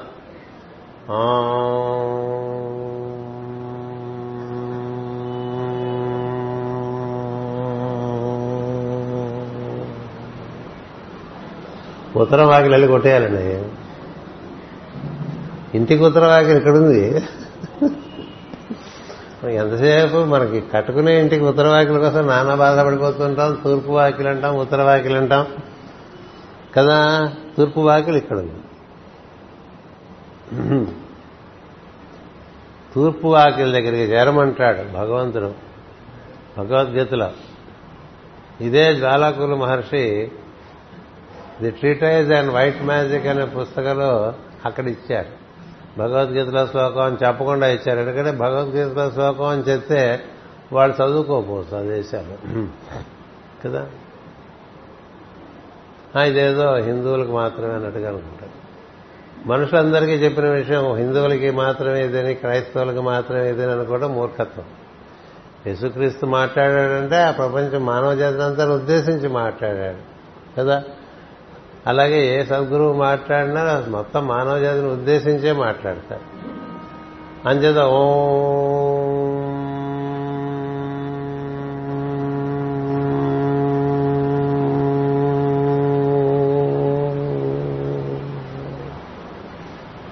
దాంతో దాన్ని పంపించడం కాదు నువ్వు వెళ్ళాలి. గుర్తుపెట్టుకోండి. అది తేడా అక్కడ ఉంది. దాంతో పాటు నువ్వు కూడా వెళ్ళాలి. దాన్నే భగవంతుడు అనుస్మర అనుస్మర అన్నాడు. అనుస్మరణ. అంటే దాన్ని స్మరిస్తూ అనుసరిస్తూ ఉంటాయి అనుస్మర ఓంకారమును అనుస్మరణము చేయమని చెప్పి నూట ఎనిమిది రాసి అక్కడ బారేశాం అంతే పుస్తకం వేసేసాం. అది ఎక్కడుందో కూడా తెలియదు. ఎన్ని కాపీలు ఉన్నాయో కూడా మనకు తెలియదు. ఉన్నాయో కూడా తెలియదు. అలా అయిపోతుంది కదా. ఏదైనా ఇట్లా చేసేసి పొట్టం కట్టేసి అదలు పారేయమంటే మన తర్వాత ఇంకెవ్వడు. కదా? ఓంకారమే సమస్తమును. ఆ ఓంకారమే ఇస్తారు. అక్షర పరబ్రహ్మ యోగంలో కాళం చెవిగా. ఏది ఇట్లా ఊర్ధ్వలోకాల్లోకి నువ్వు ప్రవేశించడానికి నీకు ఇవ్వబడినటువంటి సౌలభ్యమే ఓంకారం. అందుకనే ఇప్పుడు నాసాలో వాళ్ళు సైంటిస్టులు చెప్తున్నారు. ఏమనంటే ఓంకారం కన్నా సమగ్రమైనటువంటి శబ్దము లేదు అని. ఓంకారం కన్నా సమగ్రమైనటువంటి శబ్దం లేదనేటువంటి అవగాహన శాస్త్రజ్ఞులకి ఇప్పుడిప్పుడు మళ్ళీ తెలుస్తోంది. తెలిసిన ఋషులు ఎప్పుడో ఇచ్చేశారు. కదా? మనకి ఏదైనా వాళ్ళు చెప్తే మనకి విలువ ఇప్పుడు ఎక్కువ. ఏదైనా పాశ్చాత్యులు చెప్తే మనకి విలువ ఎక్కువ ఇప్పుడు ఇది మనవాడు చెప్పాడు అంటే మనకు అంత విలువ ఉంది చెప్పాలి చాలా చెప్పాలి అంతేకాదు సంస్కృతము కన్నా సైంటిఫిక్ లాంగ్వేజ్ లేదనేటువంటిది ఒకటి ఇప్పుడు క్రమంగా స్పేస్ రీసెర్చ్లో వాళ్ళు చెప్తున్నారు. సంస్కృతం కన్నా సిస్టమటైజ్డ్ సౌండ్స్ ఏ విధంగా సిస్టమటైజ్ చేయాలనేటువంటిది సంస్కృతము కన్నా మించినటువంటి భాష లేదు. మన సంస్కృతం రాదు. సంస్కృతం రాష్ట్ర భాషగా పెడతామంటే మనం విప్లవాలు చేస్తాం కదా? ఎందుకని? మనకి జ్ఞానం అస్సలొద్దు. మన జ్ఞానం మనకు అక్కర్లేదనేటువంటి ఒక పద్ధతిలో ఉన్నట్టు ఉంటాడు. అందుకే మనకి సంస్కృతం అక్కర్లేదు. అందులోంచి పుట్టిన భాషలో అక్కర్లేదు కదా? మన భాష మనకి స్పష్టంగా రాదు స్వచ్ఛంగా పలకలేము కదా? సరే ఇది వేరే సబ్జెక్ట్. అందులోకి మనం వెళ్ళట్లేదు. మనం దేంట్లోకి వెళ్ళాలి? ఓంకారంలోకి వెళ్ళాలి. అందుకని కూర్చుని గట్టిగా మనం ఓం అని చేయటమే కాదు చేయకుండా నిశ్వాస విన్నా మీకు వినిపిస్తుంది. నిశ్వాస ఉచ్ఛ్వాస రెండు రోజు పగలు రాత్రి జరుగుతూనే ఉంటాయి కదండి. అందుకని మామూలుగా ధ్యానం చేసుకునేప్పుడు కూడా నిశ్వాసను పట్టుకుని ఎలా ఊర్ధ్వంగా శిరస్సు పైకి వెళ్ళిపోతూ ఉంది బాగా పీల్చి ఏం జరుగుతుంది? బాగా వదులుతాం. ఆ బాగా వదిలేది అలా మనకి ఏమవుతుందంటే భూమధ్యాన్ని స్పృశించి బయటకు వస్తూ ఉంటుంది వాయువు పైకి పైకి వెళ్ళిపోతుంది. ఇది ఇలా పడిపోతుంది కానీ అది అలా వెళ్ళిపోతుంది. అందుకనే ఇలా ఇస్తారు. సంకేతాలు. పైకోటి ఇలా పోతుంది. అందుకని ఓంకారాన్ని అనుసరించి నువ్వు ముందు తూర్పు చేరి అక్కడి నుంచి ఈశాన్యం మీదుగా ఉత్తరం చేరి. తూర్పు నుంచి ఈశాన్యం మీదుగా ఉత్తరం చేరితే అక్కడ నీకు ఈ లోపల లోకాలన్నీ అవగాహన అయ్యే అవకాశం వస్తుంది. అందువలన ఈ లోకముల అవగాహన మనం కోసం మనం ఎలా పెరగాలి? ప్రజ్ఞాపరంగా నిలువుగా పెరగాలి. దేహపరంగా నిలువుగా ఓ పద్దెనిమిది ఏళ్ళ వరకు పెరుగుతాం. ఇంకా తర్వాత పెరగం కదా? ఇంకంతకన్నా మనకి దేహపరంగా నిలువుగా పెరిగేదేం లేదు. అక్కడి నుంచి పెరగవలసింది ప్రజ్ఞాపరంగానే. సో ప్రజ్ఞాపరంగా నిట నిలువుగా పెరగడం అనేటువంటిది భారతీయమైనటువంటి సాంప్రదాయం. పదార్థపరంగా పెరగటం అనేటువంటిది దానికి వ్యతిరేకంగా ఉంది. అందుకని పదార్థాన్ని క్లుప్తం చేసుకుని ప్రజ్ఞను బాగా వ్యాప్తం చేసుకోవాలి. వ్యాప్తి కావింది సార్. నిటనిలువుగా పెరగాలి. బాగా పెరగాలి. అసలు ఎప్పుడూ కూడా ఉండటం అంటే భూమధ్యంలో ఉండటమో హృదయంలో ఉండటమో చెప్తారు పని చేసేప్పుడు భూమధ్యంలోనూ విశ్రాంతి తీసుకునేప్పుడు సహస్రాలలో ఉంటూ ఉంటారు ఋషులు. అంటే ఏం లేదు గట్టిగా మూడు సార్లు ఓంకారమును స్మరణ చేశారనుకోండి లోపల మనం సరాసరి మన ప్రజ్ఞ వెళ్ళి పైన సహస్రాలు అలా కూర్చున్నట్టు. అలాంటి వాడికి అక్షరము పరము అయినటువంటి బ్రహ్మము ఎంతో యోగం ఉంది అక్షర పరబ్రహ్మ యోగం అన్నారు దాన్ని. పేరులోనే అంతా పెట్టేస్తారు. అదే గొప్పతనం. ఋషుల గొప్పతనం ఏంటంటే ఒక నామం చెప్తే దాంట్లో సమస్త రహస్యం అందులోనే ఇమిడి ఉంటుంది. అందుచేత అక్షరమైనటువంటిది పరమైనటువంటిది బ్రహ్మముతో నువ్వు యోగం చెందేటువంటి విధానంకి మనం చేయవలసింది ఏమిటయ్యా అంటే మనకి ఎంత వీలుంటే అంత ఈ మనస్సును భూమధ్యమును చేర్చేటువంటి ప్రయత్నం చేయాలి. లావు నుంచి ఊరు వరకు బయలుదేరి వచ్చామండి మనకి కారులోనో ట్రైన్లోనో. ఏం పని ఉంది? ఎటు కదలటానికే ఉండదు కదా. కదలడానికి ఏమి ఉండదు. అందుకే కళ్ళు మూసుకుని అలా వెళ్ళిపోయాం అనుకోండి లోపల. వెళ్ళిపోవచ్చు వీలైనంత వరకు లోపల అంతరంగము ద్వారా దాన్ని అంతఃకరణ ప్రయాణం అంటారు. ముందు బాహ్యకరణంలోంచి అంతఃకరణంలోకి ప్రవేశించి అంతఃకరణంలోంచి ఊర్ధ్వములకు ప్రవేశ వెళ్ళాలి.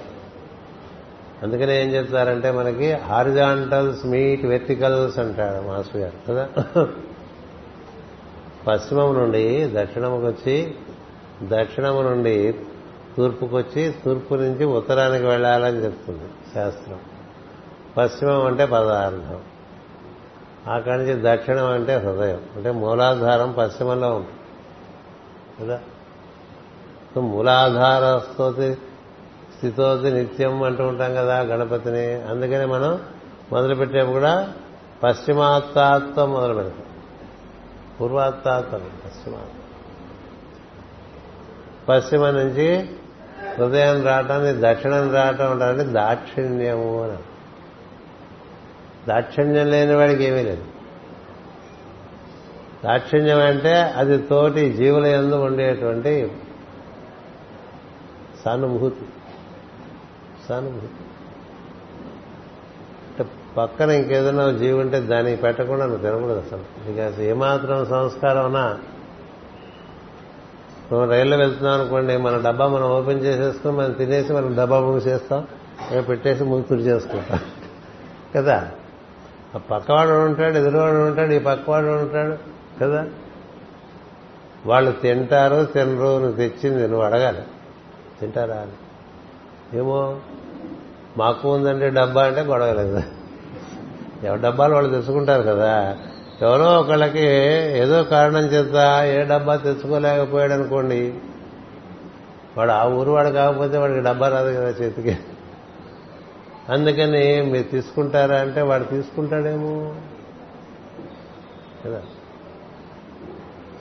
పక్కవాడిని నడకుండా నోట్లో వేసుకునేవాడు వాడికి హృదయం ఎక్కడ ఉన్నది అని పాడుకోవటం అంతే గుండె లేదు హృదయం లేదు.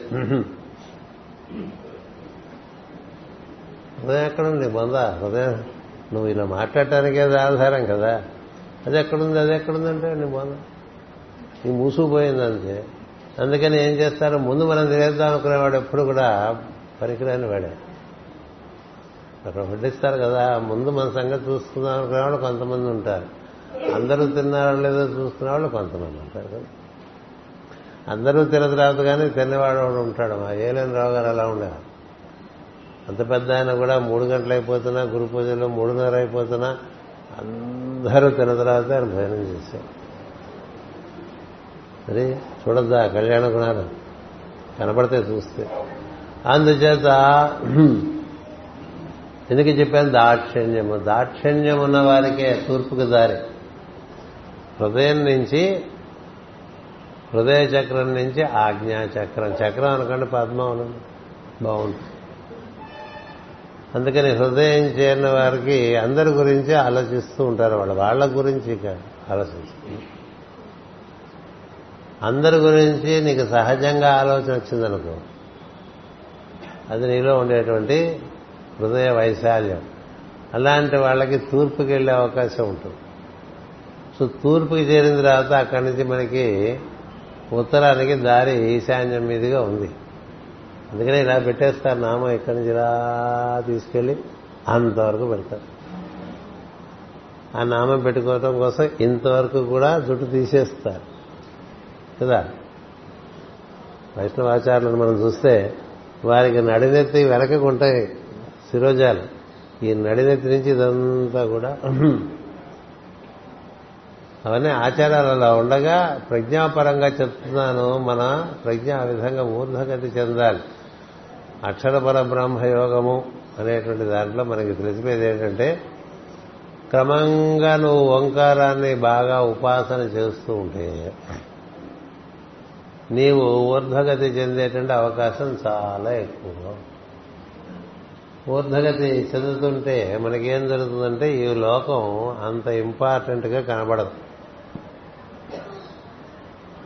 గట్టిగా విమానంలోంచి ఈ రాజమండ్రిలో ఉండే ఆకాశం మీదుగా మనం విమానంలో వెళ్తున్నాం అనుకోండి ఈ రాజమండ్రి ఎంత ఉంటుందండి? ఈ గోదావరి ఎంత ఉంటుంది? అలా చిన్న పిల్ల కాలువలాగా కనిపిస్తుంది. కదా? మన పుష్కర భవనం ఎంత ఉంటుంది? చూసే లోపలే దాటిపోతాం కదా? అక్కడ అక్కడ ఎక్కడుంది కనబడదు. ఎందుకు కనబడదు? ఇది చూడాలంటే పక్కన గాయత్రి మందిరం చూడాలి లేకపోతే ఇస్కాన్ టెంపుల్ చూసి ఆ గోపురం చూసి దాని పక్కన చూడు దాని పక్కన చూడాలి చెప్పాలి కదా? అంతేగా? మనం ఊళ్ళోకి వస్తున్నా అంతేగా అక్కడి నుంచి దూరం నుంచి వరకు మనకి మాస్టర్ శ్రీ గారు కనిపించేవారు. అక్కడి నుంచే ఎక్కడ? మనం ఆ రైలు కట్ట కింద దూరి వస్తాం కదా? దూరకుండా రాలేము రాజమండ్రిలో పుష్కర భవనానికి కదా? ఎట్నుంచైనా దూరాల్సిందే. మంచిదే గుహలో ప్రవేశించినట్ట దూరితే మనకి సివివి గారు కనిపించేవారు. ఇప్పుడు సివివి గారు కాదు గాయత్రి మందిరం గారు ముందు అది కనిపిస్తుంది. ఇదేమైందంటే ఇది చెట్లతో మూసుకుపోయింది. చుట్టూ చెట్లు వచ్చేసి. చెట్లు వచ్చినా ఇంకా కనబడుతుంటుంది. అందుకని గాయత్రి రిఫరెన్స్ అయిపోయింది కదా? అది ఇవన్నీ చూస్తుంటే కనబడతారండి దేని చూడకపోతే గొడవ లేదు అసలు. అందుచేత మనం బుద్ధ లోకాల్లోకి వెళ్తుంటే ఈ లోకం చిన్నదైపోతుంది. రాజమండ్రి చిన్నదై ఎంత పెద్ద మహానగరమైనా చిన్నదైపోతుంది. ఇందులోకి దిగితే ఎంత పెద్దది రాజమండ్రి? కదా? ఎన్నో విషయాలు ఉన్నాయి గోదావరి దగ్గర నుంచి ఇతర సామాన్ల వరకు. అనేక అనేక విషయాలు మనకి రాజమండ్రిలో ఉన్నాయి. ఎప్పటి రాజమండ్రి అండి? మహాభారతం. ఇక్కడే రాశారు. ఆంధ్ర మా ఆంధ్రీకరించింది ఇక్కడే కదా. నన్నయ్య తిక్కన ప్రకట పెద్ద సంస్కృతి. మరి ఇవన్నీ మనం పైకి వెళ్ళామనుకోండి ఇది ఎంత అయిపోతుంది ఆవగిందంత అయిపోతుందండి ఇంకా పైకి వెళ్ళామనుకోండి అసలు ఏం కనబడదు అందుకని ఈ భూలోకంలో నువ్వు ఉన్నది వాడు ఎలా ఉంటావంటే ఒక పాము తోక చివర కనబడి కనబడకుండా ఉంటుందట. అంత చిన్న విషయమనందు ఎంతో ఉన్నట్టుగా మనం భ్రమపడి బతుకుతున్నాం కదా అలా పాము శరీరం మనం ఊర్ధ్వంగా వెళ్ళి పడగ వరకు వెళ్ళామనుకోండి అంతకంతగా అంతకంతగా అంతకంతగా విశాలం. పాము అంటే భయం వేస్తుంది కాబట్టి శంఖం చెప్తారు. శంఖం కొన నుంచి తల వరకు చూసుకుంటే అలా ఈ తోకని శం అంటారు. ఎందుకండి? అది లోయెస్ట్ పాయింట్ ఇంకా అక్కడ కండిషనింగే దాన్ని శని అంటారు శం. పైకి వచ్చే కదా బాగా విశాలమైపోతుంది కదా దాన్ని ఖమ్ అంటారు. ఖమ్ అంటే ఆకాశం. అదే జూపిటర్కి శబ్దం కూడా. బృహస్పతికి శబ్దం ఏం చెప్తారంటే ఖమ్ అంటారు. శనికి శబ్దం ఏంటంటే శం అంటారు. ఫ్రమ్ శం టు ఖమ్ మనం వెళ్ళాలి. శం ఖమ్. అందుకని శంఖం పెట్టుకోండి శంఖం పెట్టుకోండి అంటే ఊరికి ఆ సంఘం పెట్టుకుని దాని బొట్లు పెట్టి దానికి విభూతి రాదు మనకి మనకు చాలా విచిత్రంగా ఉంటుంది. పైనుంచి తెలిసిన వాళ్ళు చూస్తే వాళ్ళకి ఇంతకన్నా కామెడీ మూవీస్ ఇంకేముండవు మనం చేసే పూజలో జరిగే కామెడీకి దేవతలు పక్క పక్క పక్క పక్క పగలబడి నవ్వుకుంటూ ఉంటారండి. ఎందుకంటే వీడికి ఏమిస్తే దాన్నే దానికి దానికి ఇంత గంధం పెడతాడు దాని మీద ఇంత కుంకం పెడతాడు దానికి ఒక పువ్వు పెట్టేస్తాడు. దాన్ని ఎట్లా పెట్టాలో కూడా తెలియదు ఏ దిక్కుకి పెట్టాలి ఏ దిక్కుకి తల పెట్టాలి ఏ దిక్కుకి తోక పెట్టాలి తెలియదు బోర్లింగ్ చేస్తారు కూడా. ఏమైనా చేయగలం మనం కదా. అది అలా ఉండగా మనం శంలో ఉన్నాం అంటే మూలాధారంలో ఉన్నాం. ఖమ్ అనేటువంటిది సహస్రారం. నిజమే మనకి ఖమ్ అంటే సహస్రారం. ఈ మార్గం అంతా కూడా మనం వ్యాప్తి చెందాలి. అనునిత్యం అంటే అటు వెళ్ళాలి ఇటు రావాలి. అది యోగం. అలా వెళ్ళిపోవటం కాదు. పొద్దున పట్టుకొచ్చేస్తుంది అమ్మవారు ఇటు కదా. కానీ ఏం జరుగుతుంది? ఈ దారులన్నీ తెలుస్తుంటే ఇంకా భయమే ఉందండి ఇక్కడి నుంచి ఎవరు వెళ్తామో తెలిస్తే భయమే ఉందండి. ఇంతకన్నా బాగుండే చోటుకి వెళ్తామంటే భయం ఏముంది అది బాగుంటుందని తెలిసిందనుకోండి ముందే ఇంతకన్నా. ఇక వెళ్ళటానికి భయం ఉంటుంది. ఇంత భయపడాలి పోవటానికి? కదా. చావంటే ఇంకా భయమే ఉంది. మనం ఉంటామని కూడా తెలుస్తుంది. చచ్చిపోవని తెలుస్తుంది. ఇంతకన్నా మంచి ప్రదేశాల్లోకి వెళ్తామని తెలుస్తుంది. మంచి అందమైనటువంటి వాళ్ళు చాలా చక్కని ఆభరణములు ధరించి వస్త్రములు ధరించి కిరీటాలు ధరించి చాలా ఆనందంగా నవ్వుగా వచ్చి మన పట్టుకెళ్ళడానికి వస్తారనిపించింది అనుకోండి. భయమే ఉంటుందండి. అలా వచ్చేవాడు కొంతమంది ఉంటారు. అందుకని నువ్వు ఇక్కడ ఉండగానే ఎక్కడికి వెళ్తావో తెలుసుకోమని చెప్పేది కేవలం భారతీయమైన వాక్ వాంగ్మయం ఇంకెక్కడ లేదు. ఇంకెక్కడ లేదు. అసలు ఈ లోకం తప్ప ఇంకా లోకాలు ఉన్నాయని చెప్పే వాంగ్మయమే లేదు. మీరు భూర్భువ స్వహ ఇంకెక్కడ వినరు. ఏడు లోకాలు చెప్పేస్తాం కదా. ఏడు లోకాలు ప్రతినిత్యం చెప్పుకునేది ఎక్కడా లేదు. చేసేది బ్రహ్మకర్మ అని చెప్పేది లేదు ఎక్కడ. ఏదో మన కోసం మన కర్మ మనం అనుభవిస్తూ తిరుగుతున్నాం అనుకుంటూ ఉంటాం తప్ప ఇది బ్రహ్మకర్మ. అంటే బ్రహ్మకర్మ అంటే సృష్టి యజ్ఞము. నీవు కూడా సృష్టికర్తవే. నీ క్రియాశక్తి ద్వారా నువ్వు ఇక్కడ చక్కగా పది మంది శ్రేయోదాయకంగా పది మందికి శ్రేయోదాయకంగా ఏదో నేను చేస్తూ ఉండు. చేస్తూ ఏదో మొక్కన్నా పెంచు. రోడ్డు మీద మొక్క పెంచచ్చు పళ్ళ మొక్క. మనకి పనికిరాదు కదా అనుకోకుండా. రోడ్డు మీద పువ్వు మొక్క పెంచచ్చు. కదా? లేదు బాగా నేడచే చెట్టు పెంచచ్చు.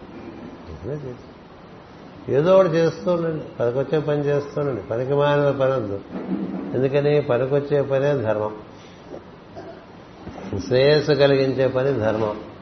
ఈ ధర్మక్షేత్రం కురుక్షేత్రం కాబట్టి ఇక్కడ చేసుకుంటూ ఈ విధంగా ఆరాధన చేసుకో చేసుకుంటే నిన్న చెప్పినటువంటి ఇవన్నీ ఒక్కొక్కటి ఒక్కొక్కటి ఒక్కొక్కటి అధిభూతము అధిదైవము ఆధ్యాత్మికము అప్పుడు సాధ్యం. నీ శరీరం మీద నీ శరీరం నీతో సహకరిస్తుంది. నీలో ఉండే దేవతలు నీకు సహకరిస్తారు. నీలో ఉన్న అవే దేవతలు.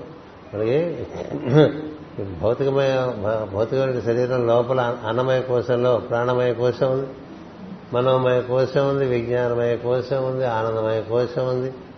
అటుపై నువ్వు ఉన్నావు నిన్ను నువ్వు ఉండటానికి కారణమైన వాడు నీలోనే ఉన్నాడు. అది అనుపాదక ఆనందమయ విజ్ఞానమయ మనోమయ ప్రాణమయ అన్నమయ కోశములు అన్నారు. అందుచేత వీటిలోకి వెళ్తున్నావు అనుకో నీకు చక్కని అనుభూతి కలిగేటువంటి అవకాశం కలుగుతుంది. ముందు ఇదే అంతా అనేటువంటి ఒక భ్రమలోంచి బయటకు వస్తాం ఇదే అంతా అని కదా మనం నానా బాధపడిపోతాం. అందుకని అక్షర పరబ్రహ్మం మనకి చాలా ముఖ్యమైనటువంటి విషయం అంటే అంతకు ముందులో అంటే ప్రతి అన్నీ ముఖ్యమైనవే. ప్రతి పరిచయం ఆత్మ సంయమ యోగంలోనే జరుగుతుంది ఆరో అధ్యాయం. ఏడో అధ్యాయంలో లోపలవి బయటవి చెప్తాడు. లోపలవి బయటవి చెప్తే తెలిసిపోతాయి? అవి చూడాలిగా. లోపలే చూడాలంటే మరి ఓంకారం పట్టుకుని వెళ్ళాలి. ధ్యానం చేసుకుంటూ వెళ్ళాలి. నీవు భూమధ్యమునందు ఉండటం నేర్చుకుంటే అక్కడి నుంచి దిగువ లోకాలు కనిపిస్తూ ఉంటాయి. ఎగువ లోకాల్లోకి ప్రయత్నం చేసుకుంటూ ఉంటాయి ఇదేటి లోకం? ఇది తపో లోకం అంటారు భూమధ్యం. తపోలోకంలో ఉండేటువంటి వారికి అంతకి క్రింది లోకాలన్నీ అవగాహన. కొండకితే సులభంగా కనబడదు నగరం అంతా. కనబడుతుంది కదా. అలా అంక ఆ పైన కూడా ఉంటుంది కదా. దానికోసం ప్రయత్నం చేసుకుంటూ ఉండొచ్చు. అందుకని శ్రీకృష్ణమూర్తి ఏమని నీ మనసుని భూమధ్యమునందు ఉంచడానికి ప్రయత్నం చేయి అక్కడికి వచ్చి నేను నిన్ను కలుస్తానని చెప్తాను. మన ఉపనిషత్తులన్నీ హృదయంలో కూర్చో అక్కడికి వచ్చి కలుస్తాడని కూడా చెప్పాయి ఎక్కువ వాంగ్మయము హృదయంలో కూర్చోమని చెప్పినాయి. కానీ భగవంతుడు కృష్ణుడుగా దిగి వచ్చినప్పుడు రెండు మూడు చోట్ల మనకి భూమధ్య హృదయం అయినా చెప్పారు నేను హృదయంలో ఉన్నానని చెప్పాడుగా. కాకపోతే ధ్యానానికి భూమధ్యం చెప్పారు. అందుచేత నేను భూమధ్యాన్ని మీకు పరిచయం చేస్తాను అక్కడ పడుకోండి రోజు రాత్రి. ఎక్కడో పడుకోకండి. పడుకున్నప్పుడు మీరు ఉచ్ఛ్వాస నిశ్వాసాలను ఆధారం చేసుకుని అక్కడ పడుకోవడానికి ప్రయత్నం అక్కడ పడుకుంటేనే సుఖం. అంటే you are ready for take off.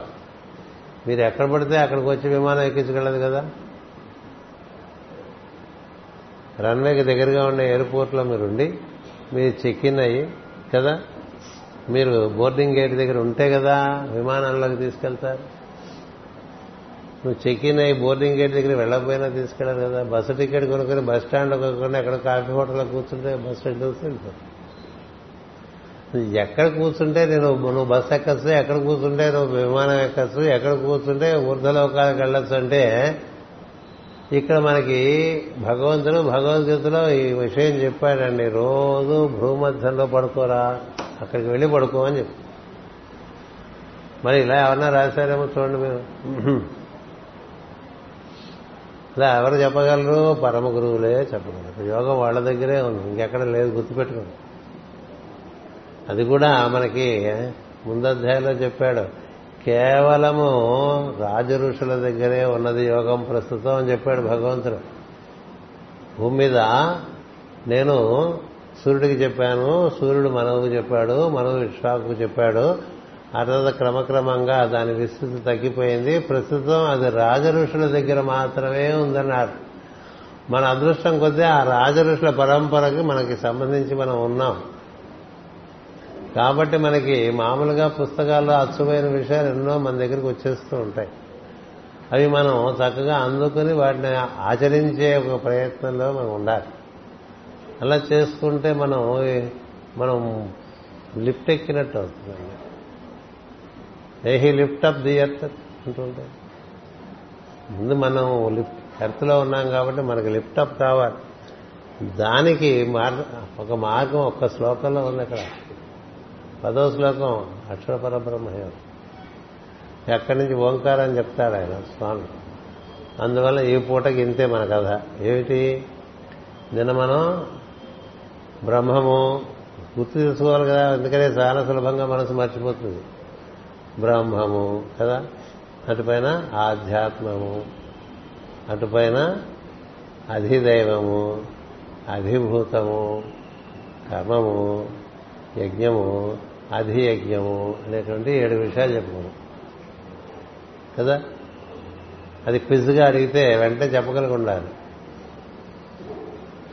ఈ ఏడు మనకి ఏడు సోపానాలుగా ఉన్నాయని చెప్పాను నేను కదా? ఈ ఏడు సోపానాలు ఎలా ఎక్కాలో ఇవాళ గురుగారు మార్గం చెప్తున్నారు ఒకటి మనం చేసేటువంటి ధ్యానం. రెండు నిద్రపోయేప్పుడు ప్రయత్నం. రెండు చేసుకో స్వస్తి ప్రజాభ్య పరిపాలయంతాం. న్యాయేన మార్గేణ మహిమహేషా. గోబ్రాహ్మణేభ్య శుభమస్తు నిత్యం. లోకా సమస్త సుఖినో భవంతు. లోకా సమస్తా సుఖినో భవంతు. లోకా సమస్త సుఖినో భవంతు. ఓం శాంతి శాంతి శాంతి.